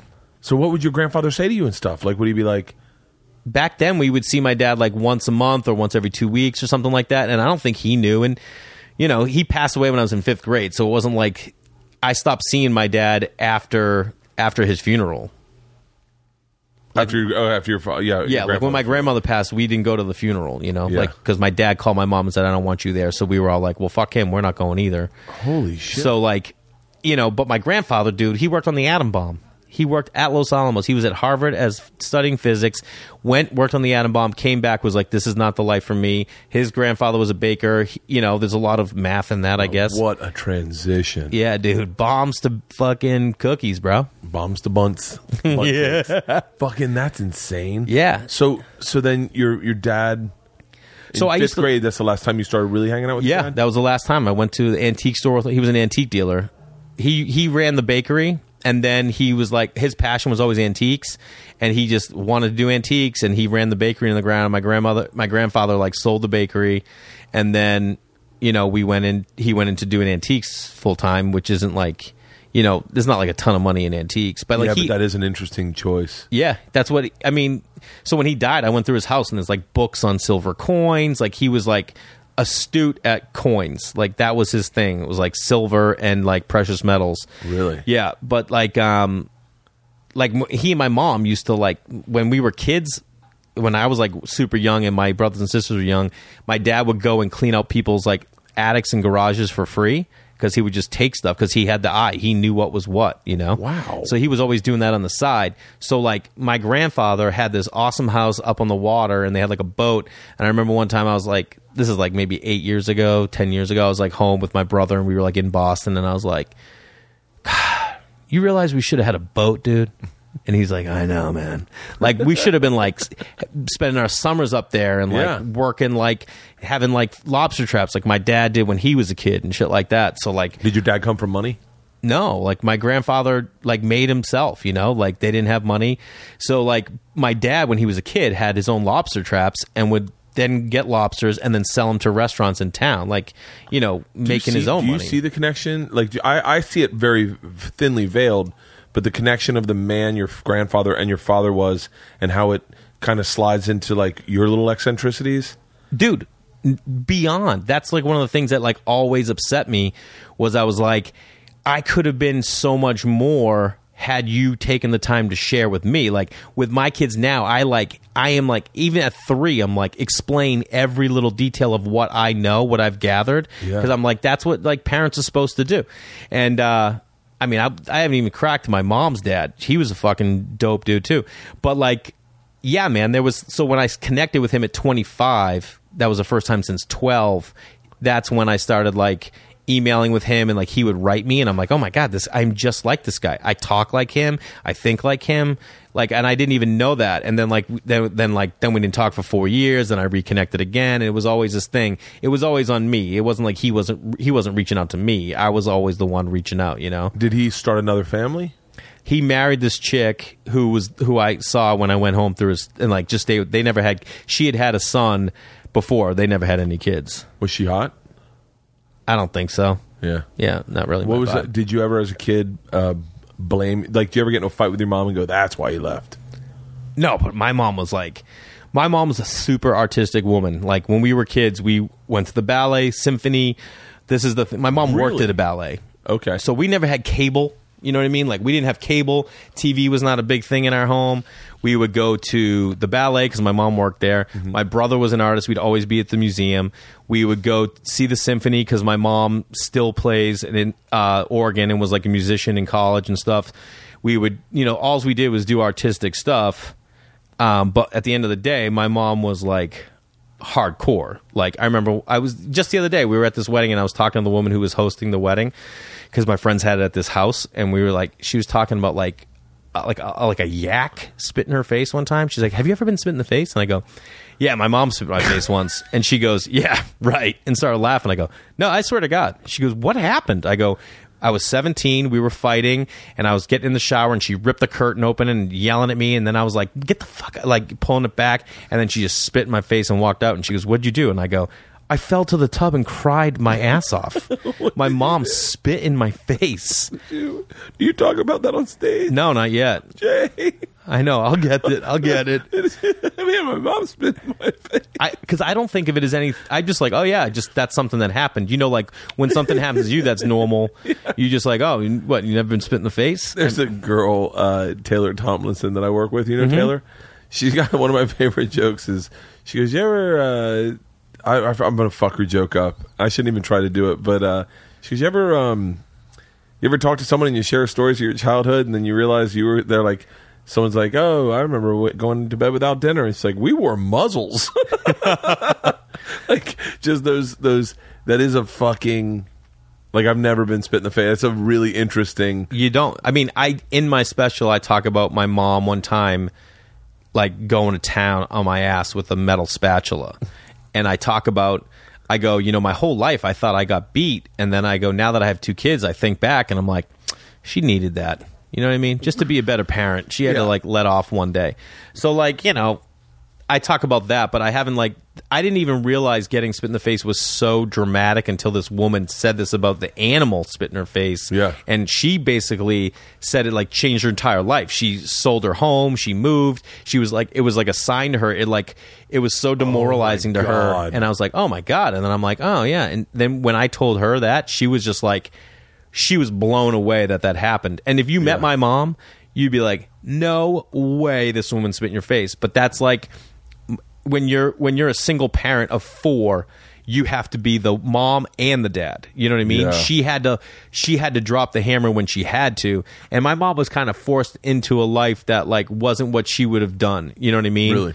Like I think if my mom could have gone back, she wouldn't have married my dad. She would have gone to New York and tried to been a, a costume, a uh, like a clothing designer or an interior designer or something Yeah. like that, because that was like her real passion. Like we would go to like designer show houses when we were kids, and like I was always at fabric stores and like you know doing all these things with my mom, which is why like when you ask me what to do out in that backyard, I'm Yeah. like, oh dude, I'll tell you in two seconds. I got it on my phone.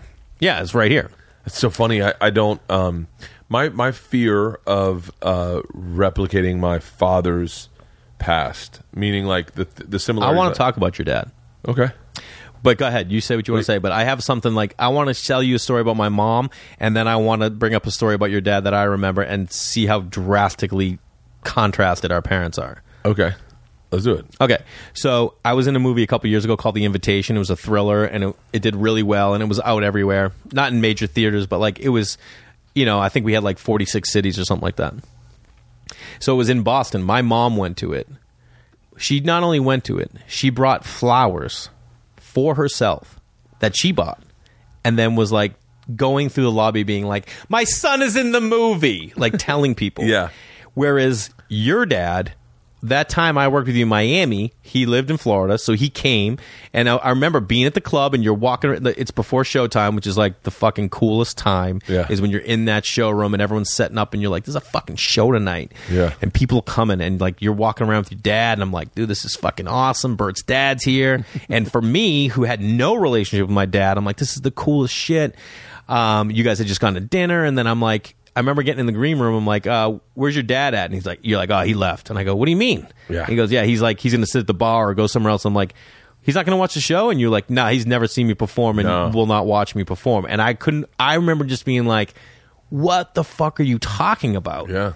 Is it still Still never seen me perform. what? Never seen me perform. Why? It uh, d- makes him uncomfortable. Makes him really Like, is he uncomfortable. afraid? No, just makes him uncomfortable. Like I imagine it would be like, uh, like probably seeing your kids naked. I'm guessing. Yeah. Like I, I like if my daughter. Privacy is a big thing in our house right now. My daughter's going through puberty. Yeah. So like, uh, like I And, I- and you're you. and yeah, and, it's, and, and, and so I imagine it would be that's the similar. My mom loves it. My mom will like when I'm at the Tampa Improv. My parents come down to pick me up because I usually stay. We all stay. I stay with them, um, and my mom will come in and pop into the into the showroom and laugh hard as shit. My dad will sit out at the bar in like like in clothes. It looks like he just got out of bed, like like a, a fucking a Nike uh, like uh, sweat wick shirt and Mm-hmm. uh, and shorts and, and penny loafers, and just sit at the bar and have a drink, and he just will not come in. He's so still he it makes him really uncomfortable. Yeah, I don't know why. Um, I don't. It doesn't bother me though because I don't really know anything different. Yeah, exactly. Like he just, I remember when I, I remember when I first started doing stand up, I had to do a um, a sizzle, a seven minute like a seven minute uh, audition tape for Will Smith. Uh, they had seen me perform. They wanted Will to see me perform. Yeah. Will didn't want to come down to the club. They were like, just make a seven minute tape. So I went to Caroline's, made a seven minute tape, and it was probably one of the better tapes I've ever made of stand up ever in my life. By the way, yeah, no, no one here cares, but trying to get a good tape is like nightmare, nightmare. It is- go ahead. It is. It is. It is catching lightning in a bottle. Yeah. You need the right time. You need to be the right time to go up. You need to have the right audience. It's got to be recorded po- like good. It's really difficult. And I that- just had to do it like two weeks ago. Like we had a tape for late night for for to promote this special. Yeah. and th- I crushed at the improv. I'm like, can you guys send me that? They're like, yep. They send it to me. No sound. They hadn't recorded sound. Oh, that's then great. I so I went again, had a great set. I'm like, can you guys send that to me? They go, yep. I don't get it. I, I email, I call. They're like, camera broke that day. So then I had to. Then I got one. It was done. Sent it. Tonight Show was like they had had it for like six days, and then they went to watch, and they're like, "Oh, it's not there." I hit the improv. They're like, "Oh, we deleted it. We deleted it after a certain amount of time because we need the space." And I'm like, "Oh, really?" Because that wasn't a big deal for me at all. Then I had to go. I brought a camera. It cut out after five minutes because there was a glitch in my camera. Like all these things just to get this. And and my publicist is like, "Hey, what's going on with this tape?" And I'm like, "Fucking, do you have any idea how hard it is to get a good tape? like, it, you have to crush. The sound has to be right. No one can be walking in front. It's just like it's near impossible." there, it's a it's a big learning curve on for a comic to make his own tape is a tremendous learning curve because it's just trial and error, trial and error. Uh, I got to a place where I'm really good at making tapes now. I Yeah. can make tapes really great because I have, uh, I have all the equipment. I use that camera with a wide angle lens. I set it on manual focus so that it's focused on me, so that if anyone walks in front of it, it doesn't refocus. That Yeah. always throws you out of it. I use separate audio. I have an audio boom mic, shotgun mic on this uh, H6 that I put on top. I wire that into the camera. I then wire that into the board so I get audience sounds. I, I, I can really get do a good tape now. Um, I did it for my last special. I recorded every show, and I got just got obsessive about it. And I was like, I'm going to really take it high end. But back in the day, you could make a tape at like five, like this, we're talking 1998, 99. You could make a tape in maybe two clubs in all of New York. Yeah. I remember Ben Bailey asked me to record a set. he was like, "Hey man, I'm I'm submitting for something. Will you record it?" And I went, "Yeah, yeah, sure." So I, he gave me the camera, and I recorded it handheld. And so it shook the whole time. whole 'cause I'm time. like, And you're probably I'm like- and my arms getting tired. I'm laughing, and I'm, and s- but uh, but yeah, it's it's tough to make a good tape. That tape I made, I gave to Will. Will immediately gave me a deal, and I was like, okay, it must be. I didn't even watch it. I was like, it must be good. I'm going to send it to my family. My sisters watched it with my dad and my mom in the living room, and they're like, Dad got aggressively drunk to watch it. Like he could not sit in front of it. And they go, he watched the first joke. The first joke was uh, was um, about the real world, uh-huh. and he had never seen the real world. So he was like, I, "He's not funny." And my sisters like, "Dad, the real world is a TV show." The joke was uh, every time I watch the real world, it's the same thing. Uh, five white people, one black person. Five white one white black person. I was like, one time I'd like to see the opposite: five black guys and one white chick. Yo, uh, I don't know. Yo, uh, what's up, Stephanie? This, my name's Ray Ray. This is literally it's all cultural appropriation now. I look back, but and then they're like, "Welcome to the real world. We turn your room into a studio, whatever." Uh, my dad's like, "I don't get it. Why is he doing black accents? Why is he doing a black guy's voice? Oh my god!" And then the next joke is about me and Demetri Martin on a train, and he laughed at that one. And then he was like, oh, "Okay, I guess he's funny. I'm fine." But uh, my dad still won't. Won't. And now I now I'm like I don't want to jinx it. Don't fucking come. I'm my career's going fine. Now Stay you're away. like, yeah, whatever. It is what it is. But yeah, he's a different. He's a, a really. Uh, I guess uh, the thing I was going to say is uh, that. Oh fucking! I by the way, I never really found my dad funny, and lately he is everything he's saying is making me laugh so hard Yeah. that I'm going that I'm putting him in my act. he did something yesterday that was so. It was maybe one of the funniest things I've. I don't, it won't work on stage, but to me and you, it's. I think you'd get a kick out of it. Um, he flew from Tampa. My sister's having a baby tonight, and so he flew from Tampa yesterday morning uh, to come out for the birth. He texts me at like three in the morning, and he goes, "Joey Diaz is on my plane," and so Oh, my I- God. I, I, I, I don't get it. It's three in the morning here, but uh, his next text is, "I think he's eating pot cookies." He just That- yelled back, "Mr. K, you want one of my cookies?" And I was like, and I was like, "Please say Dad didn't eat a cookie." So he lands. They're both sitting in first class. He lands. My dad comes down the escalator in Terminal 2 for Delta off to the side, and he comes up and he's like, uh, Joey Diaz is on my flight. And I said, Yeah. He calls him Joey D. Joey D was on my flight. I said, Yeah. And he goes, Yeah. I said, Did you sit next to him? He goes, No. My dad's like, I sat next to a fucking moron. I said, Really? He goes, Bert. He goes, I mean, I'm assuming the guy has money if he's flying first class because I know how expensive this ticket is. This fucking guy played Candy Crush the whole flight. He goes, he's a grown man and he played Candy Crush. He played a fucking game. I go, well, you know, for a lot of people, no, no, no, Bert, no. He played a game, a child's game. He's a grown man, good oh shape, my physical. God. Just played a game from takeoff to landing. Got up to go to the bathroom and brought the game with him and was still playing the game when he sat back in his seat. The whole fucking flight. He must have looked at me going, oh, guy's reading books. What an idiot is this guy? Just fucking played a game. Can you believe that? And I go, that's crazy. That He was so upset by it Yeah. that a man would play a game. Yeah.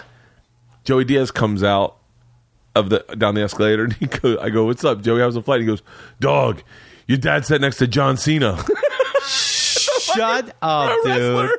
My dad goes, "Who's that?" And, and he goes, "He's a pro wrestler, Mr. K." He goes, he, "My dad goes, he's a fucking moron. He's a fucking moron." Dude, you got to get like John Cena to like send a video message to him. Like, you got a problem, son? Dude, it was. I was laughing so hard, and I go, "You know who he is, right?" And my dad goes, "No, my dad doesn't know anything about pro wrestlers." Yeah. I go, "He was in Trainwreck with Amy Schumer." Yeah, he's in tons of stuff. Yeah, and I go, he's dad. He's one of the biggest pro wrestlers ever. I go, he had big arms. My dad goes, oh, his his arms, his calves. He's got a bad back. He put a, a pillow behind his back. Uh, there's something wrong with his back. I thought it was because he was playing the goddamn game the whole time. Like, what what grown up plays a game? He was so upset Yeah. that Oh, I, I generation. But Joey Diaz coming down, going, dog, your dad sat next to John Cena. That is like so funny. Joey, and then uh, and then my dad loves Joey Diaz. Loves I mean, Joey it's hard Diaz. to not love Joey Diaz. It, there are people who don't. Dude, he is fucking hilarious. I'm always blown away when someone goes after Joey Diaz, like the John Caparulo stuff, where him and Joey went at it, and Yeah. then John was like, "Let's flame throw this. I'll go after Rogan too," and I was like, in my head, I was like, "Is my thing is like why? Like, I think about that. I have I have beef with a guy uh, that I've I've shared too much on this podcast um, that I don't really have beef with him anymore. Uh, but but um but I know that we don't we would never speak to each other. Like the, he would never talk to me, and and adversely, I'm just wouldn't talk to him because I don't want to be I don't want to get into a confrontation. I don't like confrontation. And he emailed me the other day, and uh, emailed my manager and said, uh, "Can you please get me Bert's info? Uh, he'll he'll know what it's about." And I w- immediately was like, um, "Oh, cool. He wants to like bury the hatchet." yeah. And then I consulted a couple people, and they're like, "No, I don't think he wants to bury the hatchet. I think he wants to finish telling you off." And I was like, "What? Is he a comedian? Yeah, Oh, really? yeah, yeah." I mean, everyone knows that me and him have beef, but I was like, in my head, I'm like excited for his email because I'm like, I would like to get past this. I would love to have him on my podcast. I'd love to talk about the. Well, why don't you just have him on and hash it out over on the podcast? I I don't think he cares to. I don't. I mean, I'm, Well, he's I, I reaching don't out know. to your manager. No, He but he obviously reached out. I think. I think I personally felt like he wanted to. What time do you have to be out of here? I, I'm good. Um, I personally felt like he wants to. I feel like I know that we're both grown ups, and we're both very in very different places in our career than we were that one time we had a hiccup. Yeah. My frustration with that moment is less about being asked to not do the show and more about the fact that I respected him as a comic and I and I felt like we were becoming friends and then I realized that was not the case Gotcha. that that ultimately, and, and I have to admit this now as a 44 year old man, year old man. I know, I know I, I, from what I hear, he's not boozing real hard anymore. Mm-hmm. So like, I, I don't know. And so I, I personally think he reached out to me to be like, hey, man, we're both grown ups. I have no problem with you. I, I quite honestly, Bert, I haven't even thought about you in 10 years. The fact that you're still upset about this, I, I, I was assuming he was going to be like, I'm sorry. I, uh, I'm sorry that for whatever I, feelings I gave you. And then I'd immediately, I'd say, I'm sorry for being, for holding on to this. I, and I think I just held on to it because But I- that wasn't the case. I don't know. I haven't gotten Oh, the email okay. back. Oh, gotcha, gotcha. I haven't, I'm, I haven't gotten the email back, and now that I've said it on this, I'm sure he just won't email me. Yeah. But uh, but yeah, I reached out. I talked to a couple people, and they're like, "No, I don't. I don't think he's." and LeeAnn was the first one. LeeAnn read the email. She's like, "I, I don't think he's ready to bury the hatchet." I go, "Yeah, he is." I was like, "We're both grown ups. Like, what are we holding on to?" Yeah. And by the way, what's he he's, has a career that's ten times bigger than mine. There's no way that he like, you know what I mean? Yeah, like he sure. won. Yeah. So, yeah, but but my point is, I would never create tension. Like when Yeah. John Caparulo did that, I was like, like there's things I don't like about people, but I don't share it. No fucking way. And this is too small a business. We have like we're all comedians. Don't you think there's some kind of like thing? Just I, I have no idea. Everyone's got their livelihood. I don't. I don't get into any of that shit. I don't care. You know At what I mean? all. I don't care. I, at all. Like there's, I do the opposite. There are people that are so talented that I, I naturally, and, and by the way, this is going to surprise a lot of people, but I naturally have a defensive feeling when I see them on stage of like, of like it's it's a protective feeling of like, you, you almost does, does- am I making any sense? Like you, they're so good, you go, like fuck, I don't want to go after them. Um, and I don't go after anyone, but I just have got to the point where I'm like, th- there's so little No, I time. meant like follow them. Like I don't want to follow them. I don't want to like like a perfect example of a friend of both a mutual friend. Rory Scovel made me laugh so hard the first time I ever heard of him that I was frustrated that I had never heard of him, but in hearing him the very first time, he made me laugh like that. Yeah. Like I was like, hold the fucking fu- who is this guy? Yeah. Like he was on Todd Glass's podcast. I was on a train going to Amsterdam, and I was doubled over laughing. And I was like, oh my god. Then I followed him on Instagram. I was like, oh my god, he does stuff I like to do a lot. How am I, how have I never met this guy? What happens in this business? I think a lot of people then revert that energy and go, fuck that guy. Does that make sense? yeah, of course. And and I am the opposite of that, where I went. I go very easily look. There's a lot of people that very easily could look at Rory Scovel and go, "Fuck," like Yeah. fuck. Like his set he did for was it Conan in the theater In the Apollo. in the Apollo. Come unbelievable. on. It's unbelievable. The I've thing he said did to with him- John Doerr. Yeah. Fuck off. Unbelievable. The fact I watched him do a set and he did the whole thing as a Christian youth minister and destroyed as a Christian youth minister. Yeah. Yeah, he's super talented, man. Rory's one of my best friends. I Yeah. love him to death. You know what I mean? he's super talented. But I never look at guys and say I don't want to go after him. I just like, oh, go go take that energy and go a different way with it. Oh, there's guys I have a hard time following. There's well, we all, ha- yeah, you know, we're There's gonna. anyone who defines a room like that. Like I'll I'll, fo- I'll follow anyone just because I'm not the kind of guy that jockeys to No get my way. spot on a Yeah. set. Um, if you tell me I'm going fifth, I go fifth. I'm not going to fucking Yeah. If I have a problem with going fifth, I'll call you before I even show up to the show and I know the lineup. And I go, hey, my daughter has a what you call it. Yeah. you mind if I can I go earlier? No, I don't want to know the lineup. But uh, but there are definitely guys. There's one guy. I wish I could remember his name. It's three names. He's a, a alt comic, very very funny. He does a bit about shining his robot I don't know.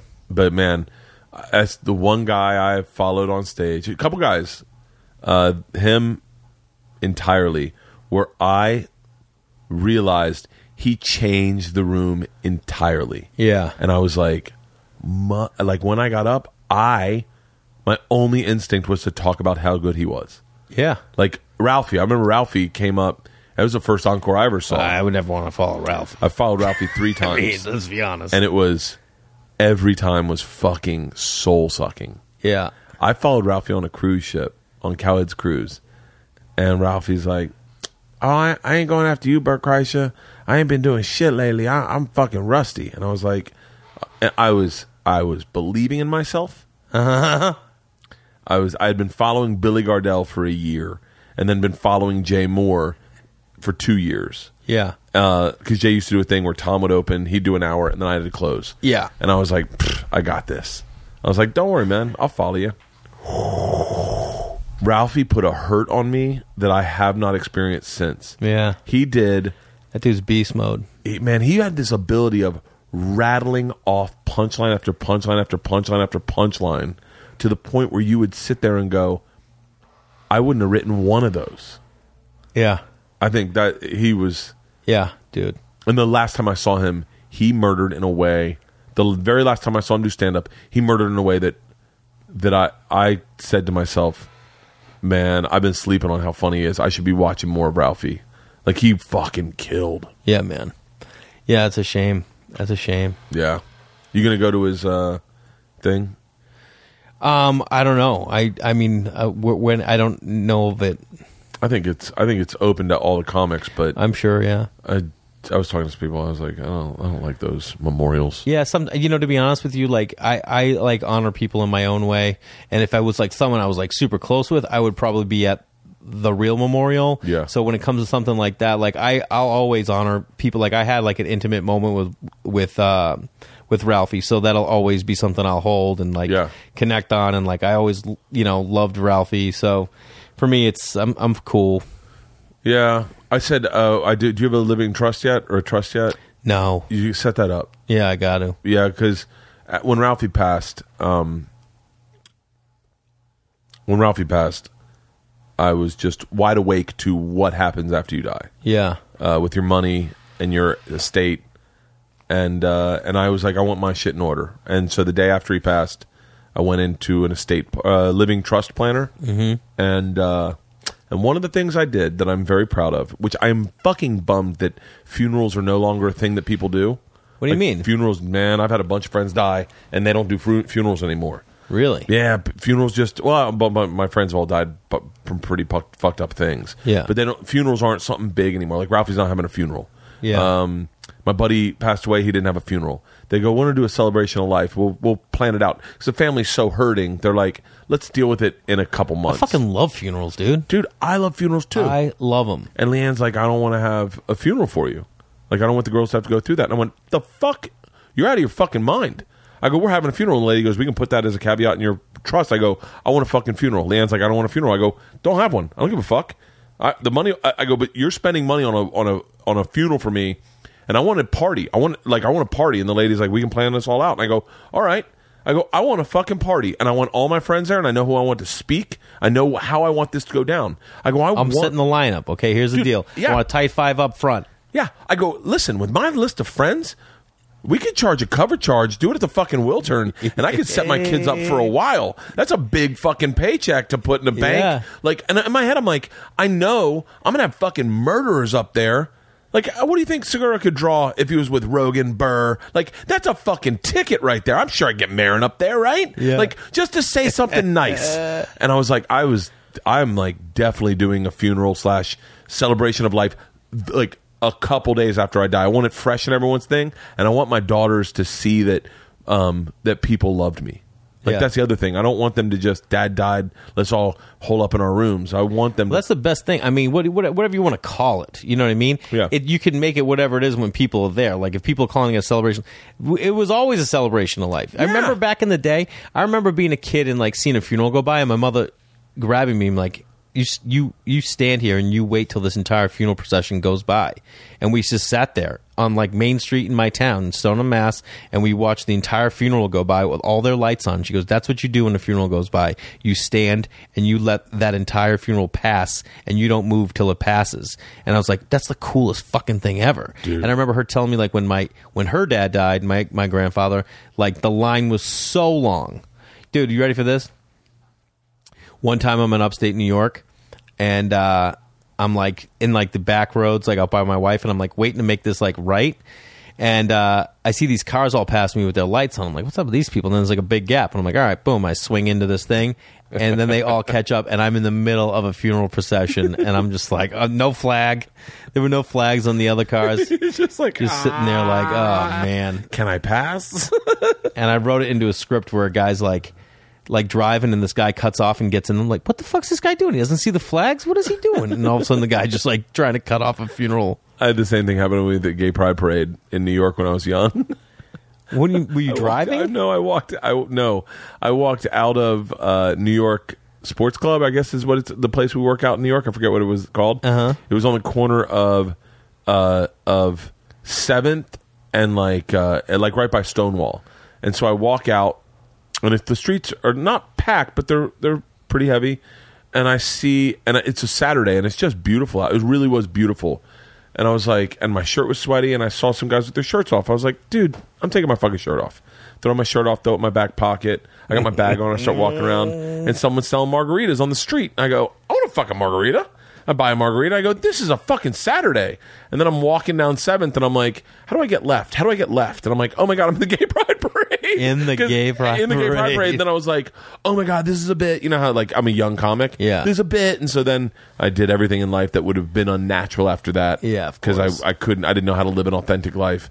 But I got home and told my buddy Ty, I was like, I was just in the gay pride parade, and he was, we were so far that fresh out of Florida. He was like, dude, don't tell anyone about that. Um, but yeah, funerals are. Who would you want? Like, uh, let's let's do let's do let's do a uh, uh, top three comics comics to speak at your funeral. Whether they know me or not. Okay. I mean, put it No, this no, way: no, like, no, no, no, no, no. I'm a comedian, but comedy is by no means my world.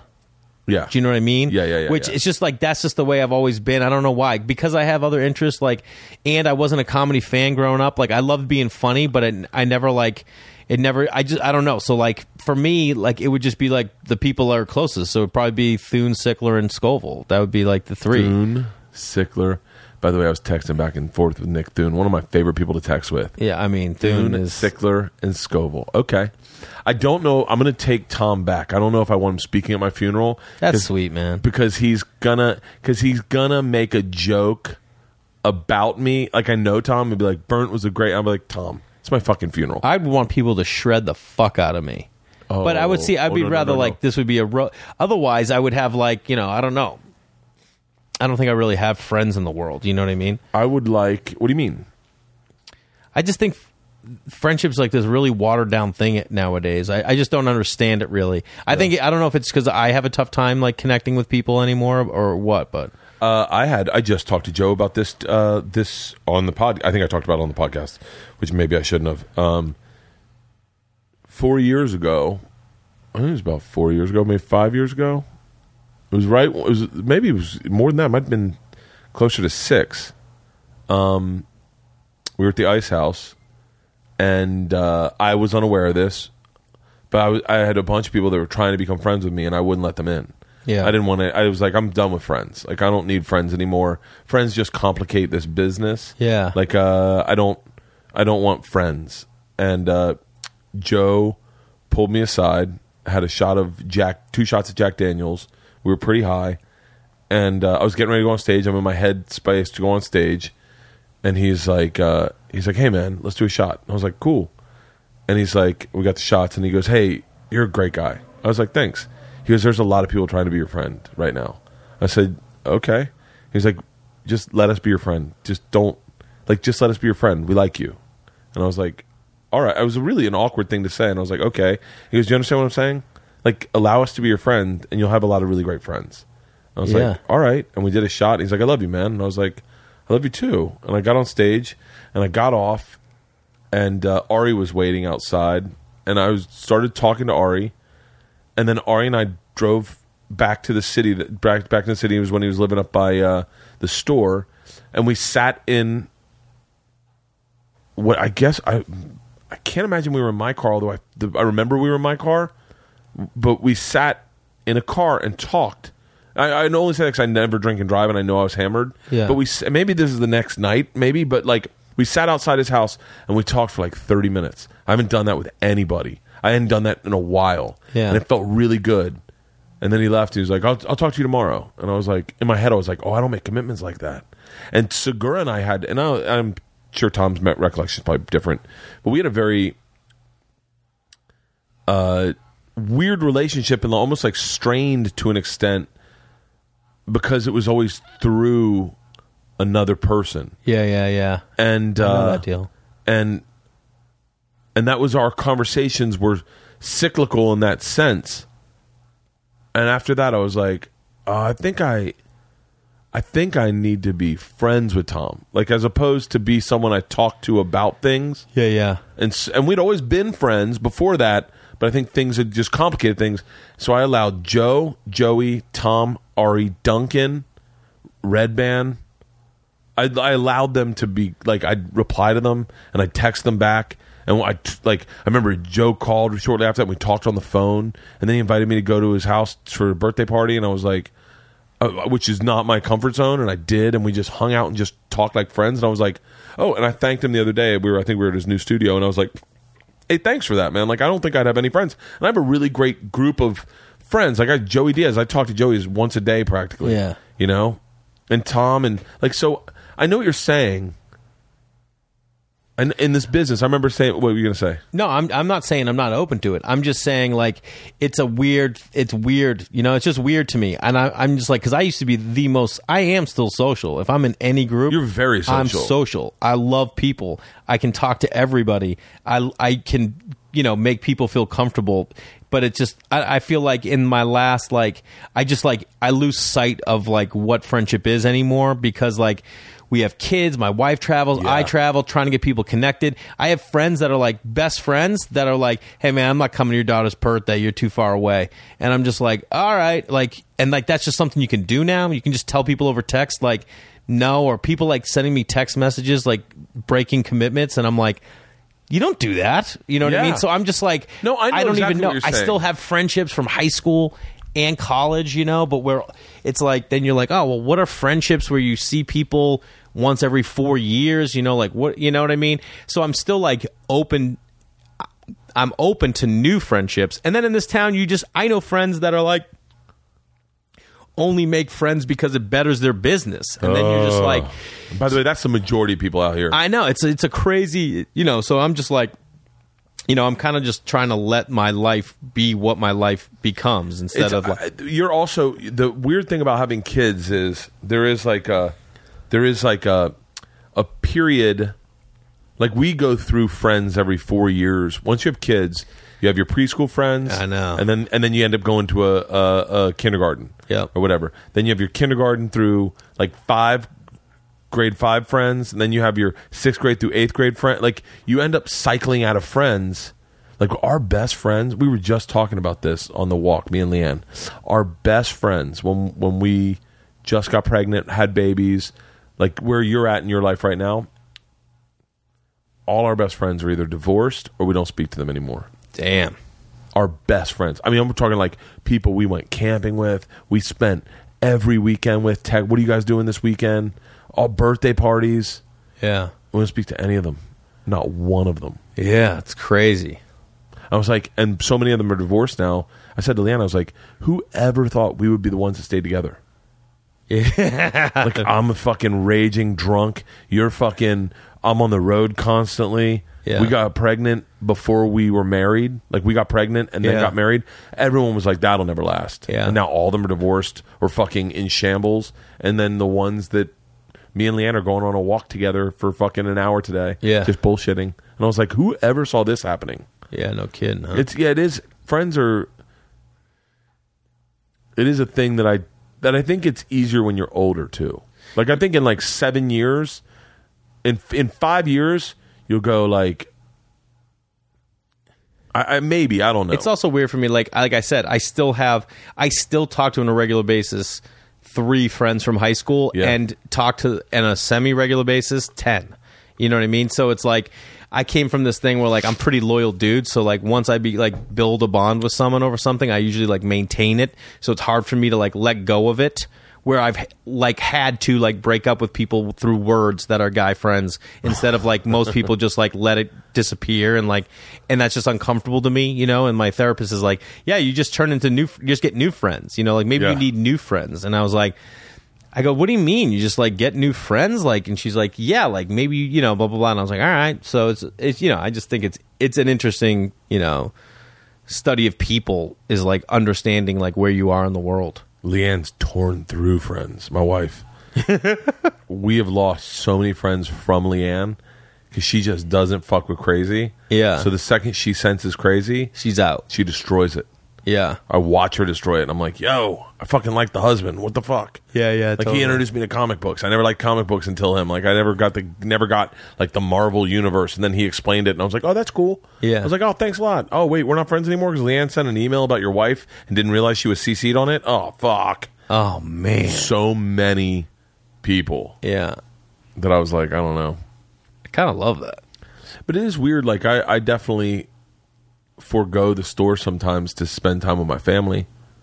Like if I have if I have three days home, it's hard to get me to go to the store. Oh, dude. I mean, yeah, we have this thing because my wife will travel, and like if she's out of town, that means I got to get a sitter for the when when she's out of town. So normally I get her schedule, and I'm like, all right, these are the nights I can do stand up. Like this week, I leave Thursday for Atlanta, then Boston, then New York, and Is it a, t- doing every new city every night? No, I'm doing a college. I'm going to Atlanta for my friend's bachelor party and see my buddy that I grew, like was friends with out here. Yeah. and then Boston for a gig for college on Saturday night. Then Sunday, Monday doing press in New York. I'm gonna go do the bonfire. Oh, Yeah, I'm gonna do. Uh, I'm gonna do UCB. I'm gonna do Comedy Juice. I'm gonna do the Stand, and I'm gonna do uh, Artie Lange show and a couple other. Artie like, Lange just turned fifty. wow, good for him. He was uh he was a he was one of the very he's he has been a motive and I hope this doesn't come off as a backhanded compliment, but he's been a motivation this whole month for me because he said something to Jim and Sam on a podcast or a radio show he did where he was talking about partying catching up to you. Mm-hmm. And he was like he was like, Yeah, fifty is where it catches up to you. And I was like, I'm forty four. I was like, fuck. And then I heard him say that and he was like, I never thought it would catch up to you, you know? You know, you just never think. Yeah. And I was like, oh, I should really, I should really look at this as a lifestyle. We were talking about that when we were coming in. I should look at this as a lifestyle change. I really need to make some some solid changes in my lifestyle because I'm not a fucking 33 year old headliner anymore. This kid that's excited to be out on the road. I'm a working comic. I need to. And you, yeah, and you're a human being uh, Well, you forget about that sometimes. you Yeah, forget that you're a human, and it, and this- not the machine. and the biggest problem with giving yourself a nickname. Wait, you gave no, you didn't. I gave myself the nickname the machine. oh man, I said to them, I meant to say You're I'm the the man, and I machine. said I'm the machine, and I, it was a mistake. But dude, I gave myself a nickname once. Dis. Dis, dude.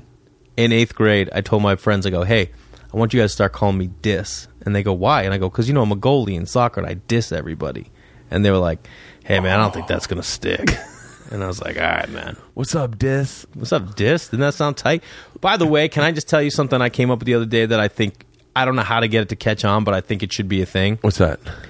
I'm going to tell you this. I'm going to tell you what the phrase is, and you. I think there's multiple meanings for it, but I think it's dope. Are you ready? Yeah, Bitch heavy. well, I like it. Yeah, of course you do. Like, dude, look at you coming here with those new sneakers, all bitch heavy. You know what I mean? Or someone's giving an attitude, like, dude, what's she getting all bitch heavy on everybody for? Oh, Dude, bitch heavy. I don't know how to do it, but I'm gonna find a way to make that happen. Just know, like I said it here first, bitch heavy. I was really good at, I believe, coming up with phrases. I would come up with my fraternity. S- Uh, I would call people certain names, and they would like it would stick. Like I remember saying, uh, this guy came through. Uh, it was another uh, organization I was in, and he came through, and I liked him a lot. And they're like, I don't know about the guy, and I go, guys, he's top shelf. And they're like, top shelf. I go, yeah, like You know. he's not he's not well. He's top shelf. And they were like, okay, and and that stuck. Everyone started calling people top shelf, and I was like, nice. So then I came up with a phrase that I had heard someone else say, but I thought I had come up with it, and I was like, that guy's the cat's pajamas. my god. and everyone's like, I'm sorry, and I was like, he's the cat's pajamas, and they're like, What are you, a jazz singer in the 20s, dude? And they were like, you're fucking joking, right? And I go, no, that's the cat's pajamas. Dude, come on, look at this guy. Oh, what was the? uh You sound like a sax player, like playing like you know back back clubs. so, and this is before you could Google stuff. So someone's like, I think I've heard that before in like a like, and so apparently I think it's someone else's phrase that I appropriated and was like, it's the cat's pajamas. I was good about that. I gave my I would give myself a bunch of nicknames: the B Man, Nature Boy, uh, uh, Double Dribble. Um, Double dribble's a tight nickname. Yeah, it's uh, it's it's out of a story uh, I had told Ralph Sampson when I was a kid. Uh, he, he was at a camp. He was like, "Is anyone here party?" And I raised my hand, thinking we were all raising our hands. And uh, he's like, "How do you party?" I said, "I party hardy." And he was like, "Huh?" I said, I party hardy. He's like, How do you party hardy? I said, With both hands. And then I was like, They call me double dribble. Oh, my And so yeah, God. it was uh, uh it was me trying to be Double dribble, man. That's the spot. What's up, double dribble? Uh, not much. You know, I party hard with both hands. I give myself a bunch of nicknames. My kids give me nicknames. My kids, my kids haven't called me dad as a first class moniker, meaning like that's where they go. It's Bertangs, Bertangulus boy, uh, uh, Bertie Gaga, Bertrude, Bertrude McFuzz. I was Jeez. bruh for a while. What's up, brah? Yeah, my dude. I'm my dude right now. What's up, my dude? Oh my god. That fucking drives me nuts. What do you mean? You just want dad? Oh, oh. I told you know what I told my kids they call me what? pops. Oh, I I like go, that. you call me pops. So he'll call me dad. I go, what else you call me? He goes, pops. And every now and then he'll go, hey pops. And I'm like, oh, you just want to get fucking. that's the best. That's what I want. Like when I'm like when they're teenagers, I'm like, hey pops. That's what I want to be called. I'm gonna. I. I Don't take that, dude. I mean, anyone can be called pops, but like, I just fucking love that shit. uh, my dad, my wife's a redneck, so her family, her dad is named uh, Papa J. Mm-hmm. That's what they call him. But her her grandmother's a Meemaw. Then she has a Peepaw, a Pawpaw, and uh, like that's what they call their grandparents, and then a Granny. okay. And um, when my dad was like, I want to be called Papa, but my daughters heard it in a rec, so they call him Pop, Pop, Papa, Papa. But it's it's the pronunciation's off. There's It's like a W. the, where they put like we used to say Bell Biv DeVoe. but, oh, You know what I mean? like Or, you guys are from Venezuela. Yeah, Obivdevo, or we'd say, Rottweiler, uh, Budweiser, right, or like nine oh two one 90210. when nine oh used to be on Wait, how do you say cement? cement. Cem- uh, cement. No, no one says cement. What I do you just cement. fucking? no one says that, dude. It's cement. Concrete. No. Wait, am I now? I think I'm fucking now you're all over the fucking Concrete. place. Are you still watering that pool? No, I'm done. It's, When's that uh, going to be done? This pools don't take this long. Uh, they take longer, actually. Really? Yeah, pools are. Uh, I remember a pool being put in and swimming in it the next day. So what they do is you can put in a pool. It takes like, I think it takes like a. They dig the hole. They lay the concrete. All of a sudden, there's a hole and there's a pool looking thing in your backyard. But it takes a week, two weeks of hosing it down to let the the marmite or whatever it's called set. You gotta let it settle because of it's got to be moist. That's because we're in LA, and so um, this is all me guessing. But in LA, you got to let it because there's no humidity out here, so you got to water it down twice a day. Then once you do that, then they start pouring in the um, outside. The I forget what it's called, but now they're pouring in the outside. It's like the perimeter of it. I, I think the next thing they do is they spray the PebbleTec, and then if you get PebbleTec, which is a little more expensive but not really because our, pool, our pool's so small, it's only like a, grand or two grand more. Whereas for a big pool, it would be a lot more. So a lot of people choose not to do it. They get uh, just straight up plaster.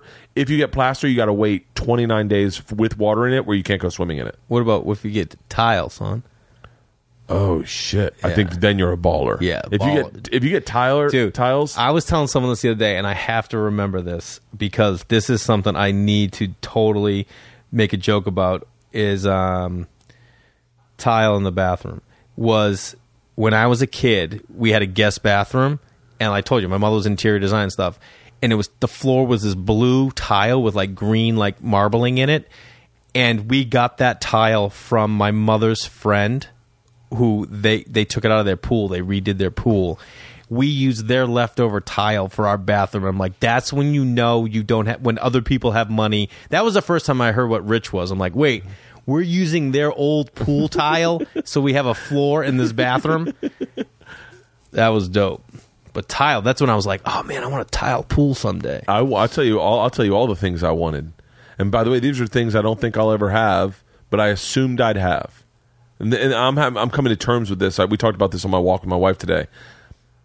Our friends just bought a 2.5 million dollar house, uh-huh. and I was like, I was like, oh, I want one. and because they're building one right next door to it, and my mm-hmm. wife goes, "We can't afford it." And I go, "No, we can't. I just have to work every single fucking week." And in my head, I'm like, "Wait, hold on."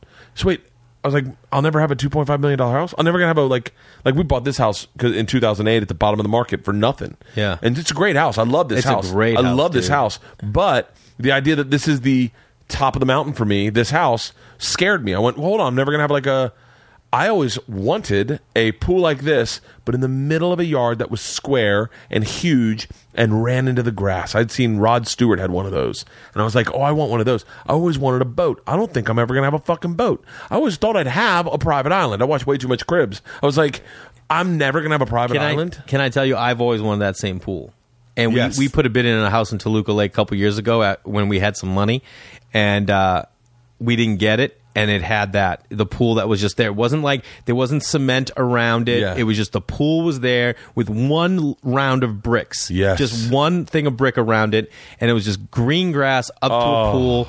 And That's JFK, Oh. Martha Vineyard shit right there. Yeah, or Martha's Vineyard. Either one, dude. I mean, Martha Vineyard is the most underrated of all the islands, dude. You know what I mean? Everyone thinks about Martha's, but Martha, They meet you at the dock, and they're like, "You thought it? You forgot the S, huh?" And they're sorry, like, man. We're Yeah, totally different. This is This is Martha.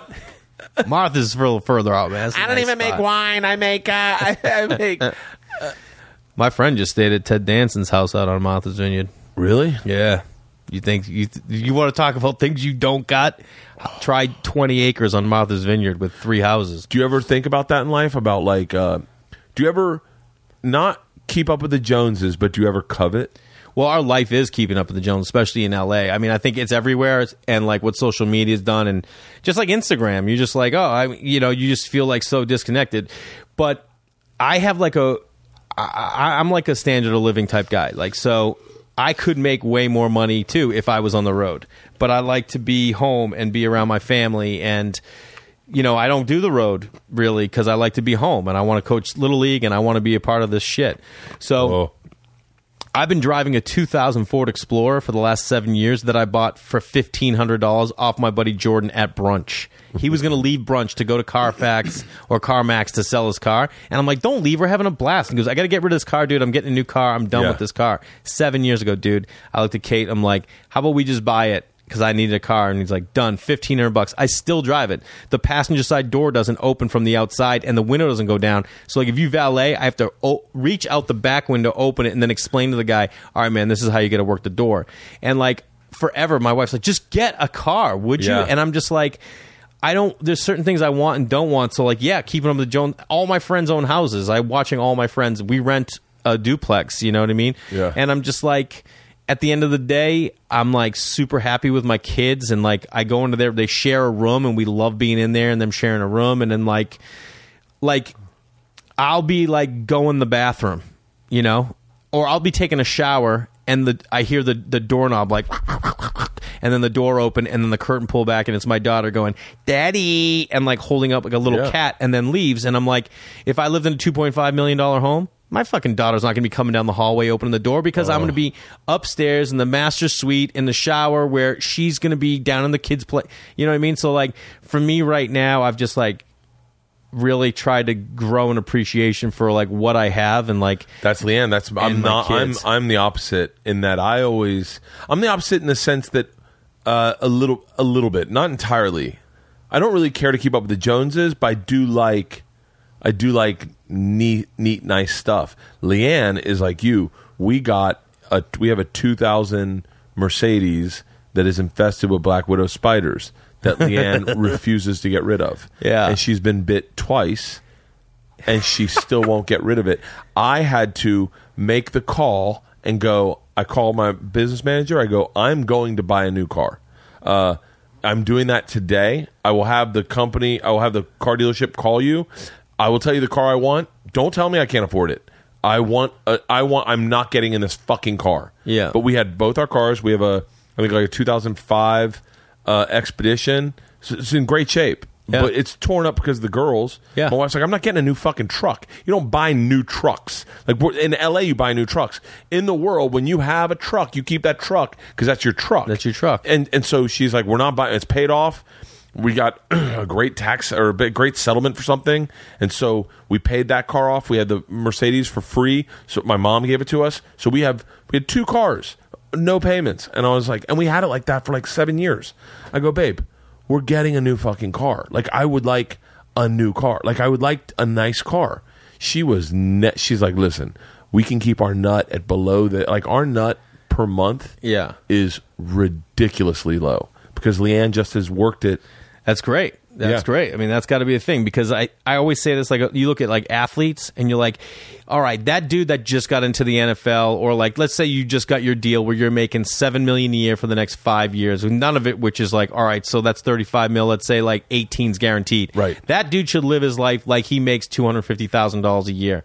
If you want to live the rest of your life like you make 250 or even 400,000 a year, whatever Yeah. instead of living like you make seven million dollars a year because you don't and it's never going to be there or and you want to leave money aside for your kids when you leave you know what i mean? Do you want to be able to afford this fucking this funeral at the wiltern? You know what i mean I, so like that's that's I'm definitely the I'm definitely the pro athlete that's like, dude, I signed for twenty million dollars. I'm spending twenty one. i know you are dude I- and and LeeAnn, I brought home a check one time from a, a corporate gig. It was a big check, like uh, for stand up. It was a Yeah. big check, and I was like, I dropped it on the table. I go, what do you got to say about that? And you know what she said?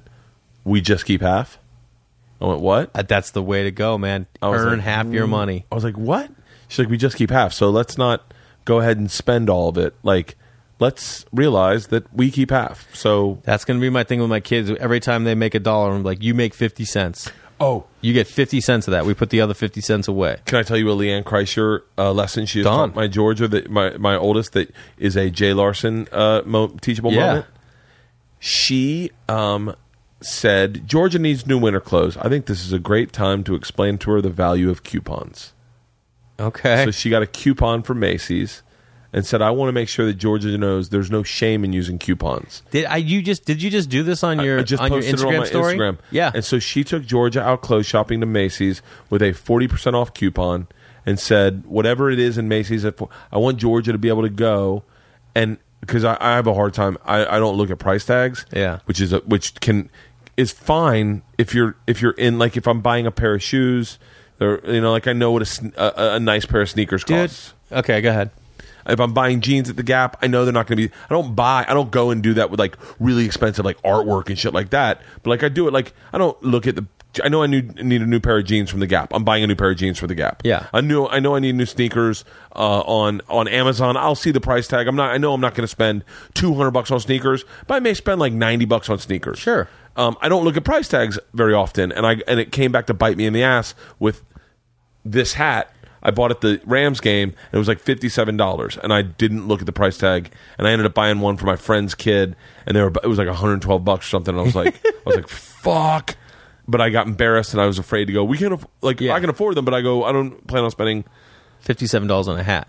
right so LeeAnn's like I don't want our adult kids growing up like that I love that, Yeah. dude. Yesterday, yesterday, I was grocery food shopping with my with my daughter, and I go to the guy. I'm like, "Hey, man, what do you think's a good steak for a kid? Like, I like making steak for the kids, but what's a good one?" And he goes, "I don't know, fillet, ribeye." And I go, "I go, are you out of your fucking mind?" I go, "I'm not buying a kid a fillet, dude."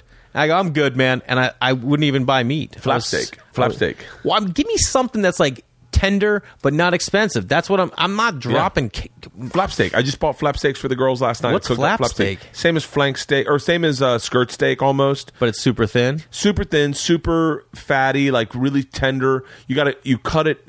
Uh, I'm terrified for choking Uh-huh. reasons. So um, what I do is I take them, I grill them like probably three minutes per side, five minutes per side. The girls like them a little more well done.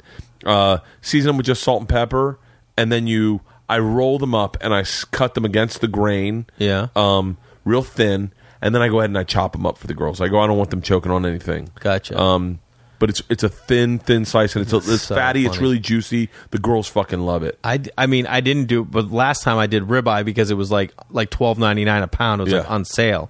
I'm like, oh, let's do that. Oh, this was uh, like yesterday. It was seven. By the way, I do check prices on meats. Oddly enough, because you 'cause get, they get at it, you're jacked like, up in L.A. crazy. Ja- you can go in and they go, "Oh, I'll take a fillet. Oh, that's twenty five dollars per pound. You're like, hold on, are you cooking it for me? Yeah. like that. And then go you're to- gonna serve it. Yeah, you can go to Smart and Final and get a fucking whole tenderloin fillet for like fucking 111 bucks. That's like, like fucking like I don't know. I'm gonna, but it's cheaper. And then you cut it up yourself. You got to now. Granted, you got to cut out the silver silver thing. Yeah. How long have we been going? two hours. We should probably wrap this up soon. Let's wrap it up. Um, but yeah, I, you're, I, I, you know what I, I think about you sometimes, and I always, I used to joke and say this about myself, and I kind of wished I was more like this. Rogan is like this, and this is the, we'll, we'll, we'll come full circle with my compliment to you. You are, and you won't like this compliment, but you are a lifestyle brand. You, the, what you like in life is interesting to all of us. If you had a blog of like shit Jay likes, I have one. are you serious? It's on my website. I mean, I have a blog on my website. and do you put your limoncello recipe up? Uh no, but I I made fig jam at home. Like my neighbor had figs. Yeah. But I like my my my blog is like they're like a little bit longer because I'm not just talking about the fact that I made fig jam. I'm talking about the fact that like what I like about community is that a neighbor can have a fig tree that's bustling and they don't know what to do with the figs and they call you and I talk about the experience of going over with my kids and learning that hey you like go into the house and you say hello to everybody and then you take the figs and then like we get home and now every time my son bites into his peanut butter and fig sandwich at school, he knows or he doesn't know, but I know that I made the actual jam that he's eating, and there's something about that that like resonates with me. So like my blog is I like I like people, I like comedy, people, design, food, and booze, and that's what this blog is about. So like there's a post about with me and David Lynch from working with David Lynch. There's a post about going to Fallingwater, Frank Lloyd Wright's home in Pennsylvania. What, I, what was that? What, I, you just posted something about working with David Lynch. I was in Twin Peaks, you know, I was Yeah. in that, so like I got to work with David Lynch and like had a heart to heart with him and like yeah, what was the, what was the heart to heart? You you mentioned I didn't talk that? about, like what actually happened, but like we had this whole conversation about his dad and like Oh, he was oh, telling me like what his dad did and like it was just me and him. And then he was like yeah my dad worked for, uh, forest fire watch in montana. And uh, we were talking about it. And jack kerouac did that. And i used to be a huge kerouac guy. And i and like when he wrote Dharma Bums he lived up there in california doing Love that Dharma Bums. yeah it's the best Sometimes I jump rock to rock and sing out haikus, really is that what he's saying that and uh, it's the only thing I remember from Dharma Bums. Oh, but that was my favorite book of Kerouac's because it was the only one where he was like really kind of sober. You know, he Yeah. was like he was drinking port and stuff like that. But so I just looked at him and I go, oh, kind of like Kerouac, and he was like taken back, and he looked at me and he goes, yeah. And I go, all right, man, I'll see you Wednesday. And I left, and like I just fucking dropped mic on David Lynch. Um, so like I write about all those things that like I have an interest in because I'm just trying to like I want to like get that exercise down of like writing one time a week something like longer format about something that interests me. So that's what I do. I've been doing that this week with uh, or this month with sobriety. I write in Oh, the yeah. mornings, but it sometimes it's been really short, sometimes it's been long. But just about like trying to figure out what's going on in my head about how do I incorporate this into a healthy lifestyle change where I continue to be who I am and who I have been and don't change the essence of me. And I do like drinking. I don't want to stop drinking, but I need to find the things in my life that make drinking fun again. Yeah. Like I need to find like working out or my source energy, like getting outside. I, I love that you. I love that. I love that you have that blog. Yeah, I, like it because uh, and I want to share. Like, if I want people to come to me, like you know, they find me through something in comedy, and then realize like, oh, he has interest in other things, and I also have those interests, and so then maybe they connect to that want to, you know, hear about it, and then find a way to like tie it back into like my approach to life. You know, Man, you're a fascinating guy. not really, but I appreciate that, Bert. No, you totally are. Thanks, man. I'm glad I've known you as long as we have. I know it's been Like a long I feel time. like there's a. I feel like you know. I will say. I will say. I think we're friends. I, I don't, sure. But but I I do like the thing I love about this business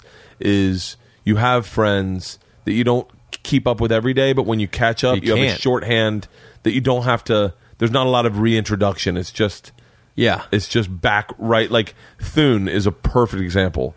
I run into Nick and I can just cat like he's texting me for the Rams game because he was there for the Seahawks. Yeah. and I was like, oh, if I was drinking, I would go fucking party with him right now. yeah, no kidding. Oh, he has one of my favorite intros to this podcast ever. We started the podcast, and then he just goes, uh, "Can I have a swig of your vodka? I'm having a fucking shaky morning." And I was like, "Let's both get drunk." Oh Oh my god, God, I love that guy. So, what's your specials at uh, jaylarson.com? jaylarsoncomedy.com. jaylarsoncomedy.com. Mm-hmm. It's called me being me. Me Being Me, and uh, I- It's really great. I'm really proud of it. I'm like, you know, I saw the thing through from start to finish, so it's cool, man. I'm proud of it. I'm proud of you, man. That's Thanks, fucking buddy. awesome. Thanks, man. I'll talk to you after this about where I see specials going in the future because I'm going through that right now. Yeah, I but I do think there's a way in a in that not right now for you, but in like six months, I think there's something to be done that will increase your touring I- exponentially. I hope so. Uh, I want to talk, talk to you about it afterwards. And what was the other thing I wanted to tell you? There's another secret I wanted to tell you. Ooh, secrets. Secret time. Hey, you can tell Um, me after. I can't remember what it is. Anyway, um, well, dude, Thanks for having me on, dude. I appreciate it, man. I love you. And fuck too, bud. Crab Feast. Five stars, man. Five stars. Fuck the Crab Feast. If you guys don't know, uh, you can find me. I was on uh, like six six months ago. Yeah, I mean, it was It's beautiful. you and Sickler. Yeah. You guys do live shows. I saw you guys did some theater in Baltimore when I was in Baltimore, and I was like, Yeah. fuck. Yeah, I was no like, that's that's where everyone is tonight. Get out of here. I love you, Jay. man. You too, buddy. Thanks, buddy.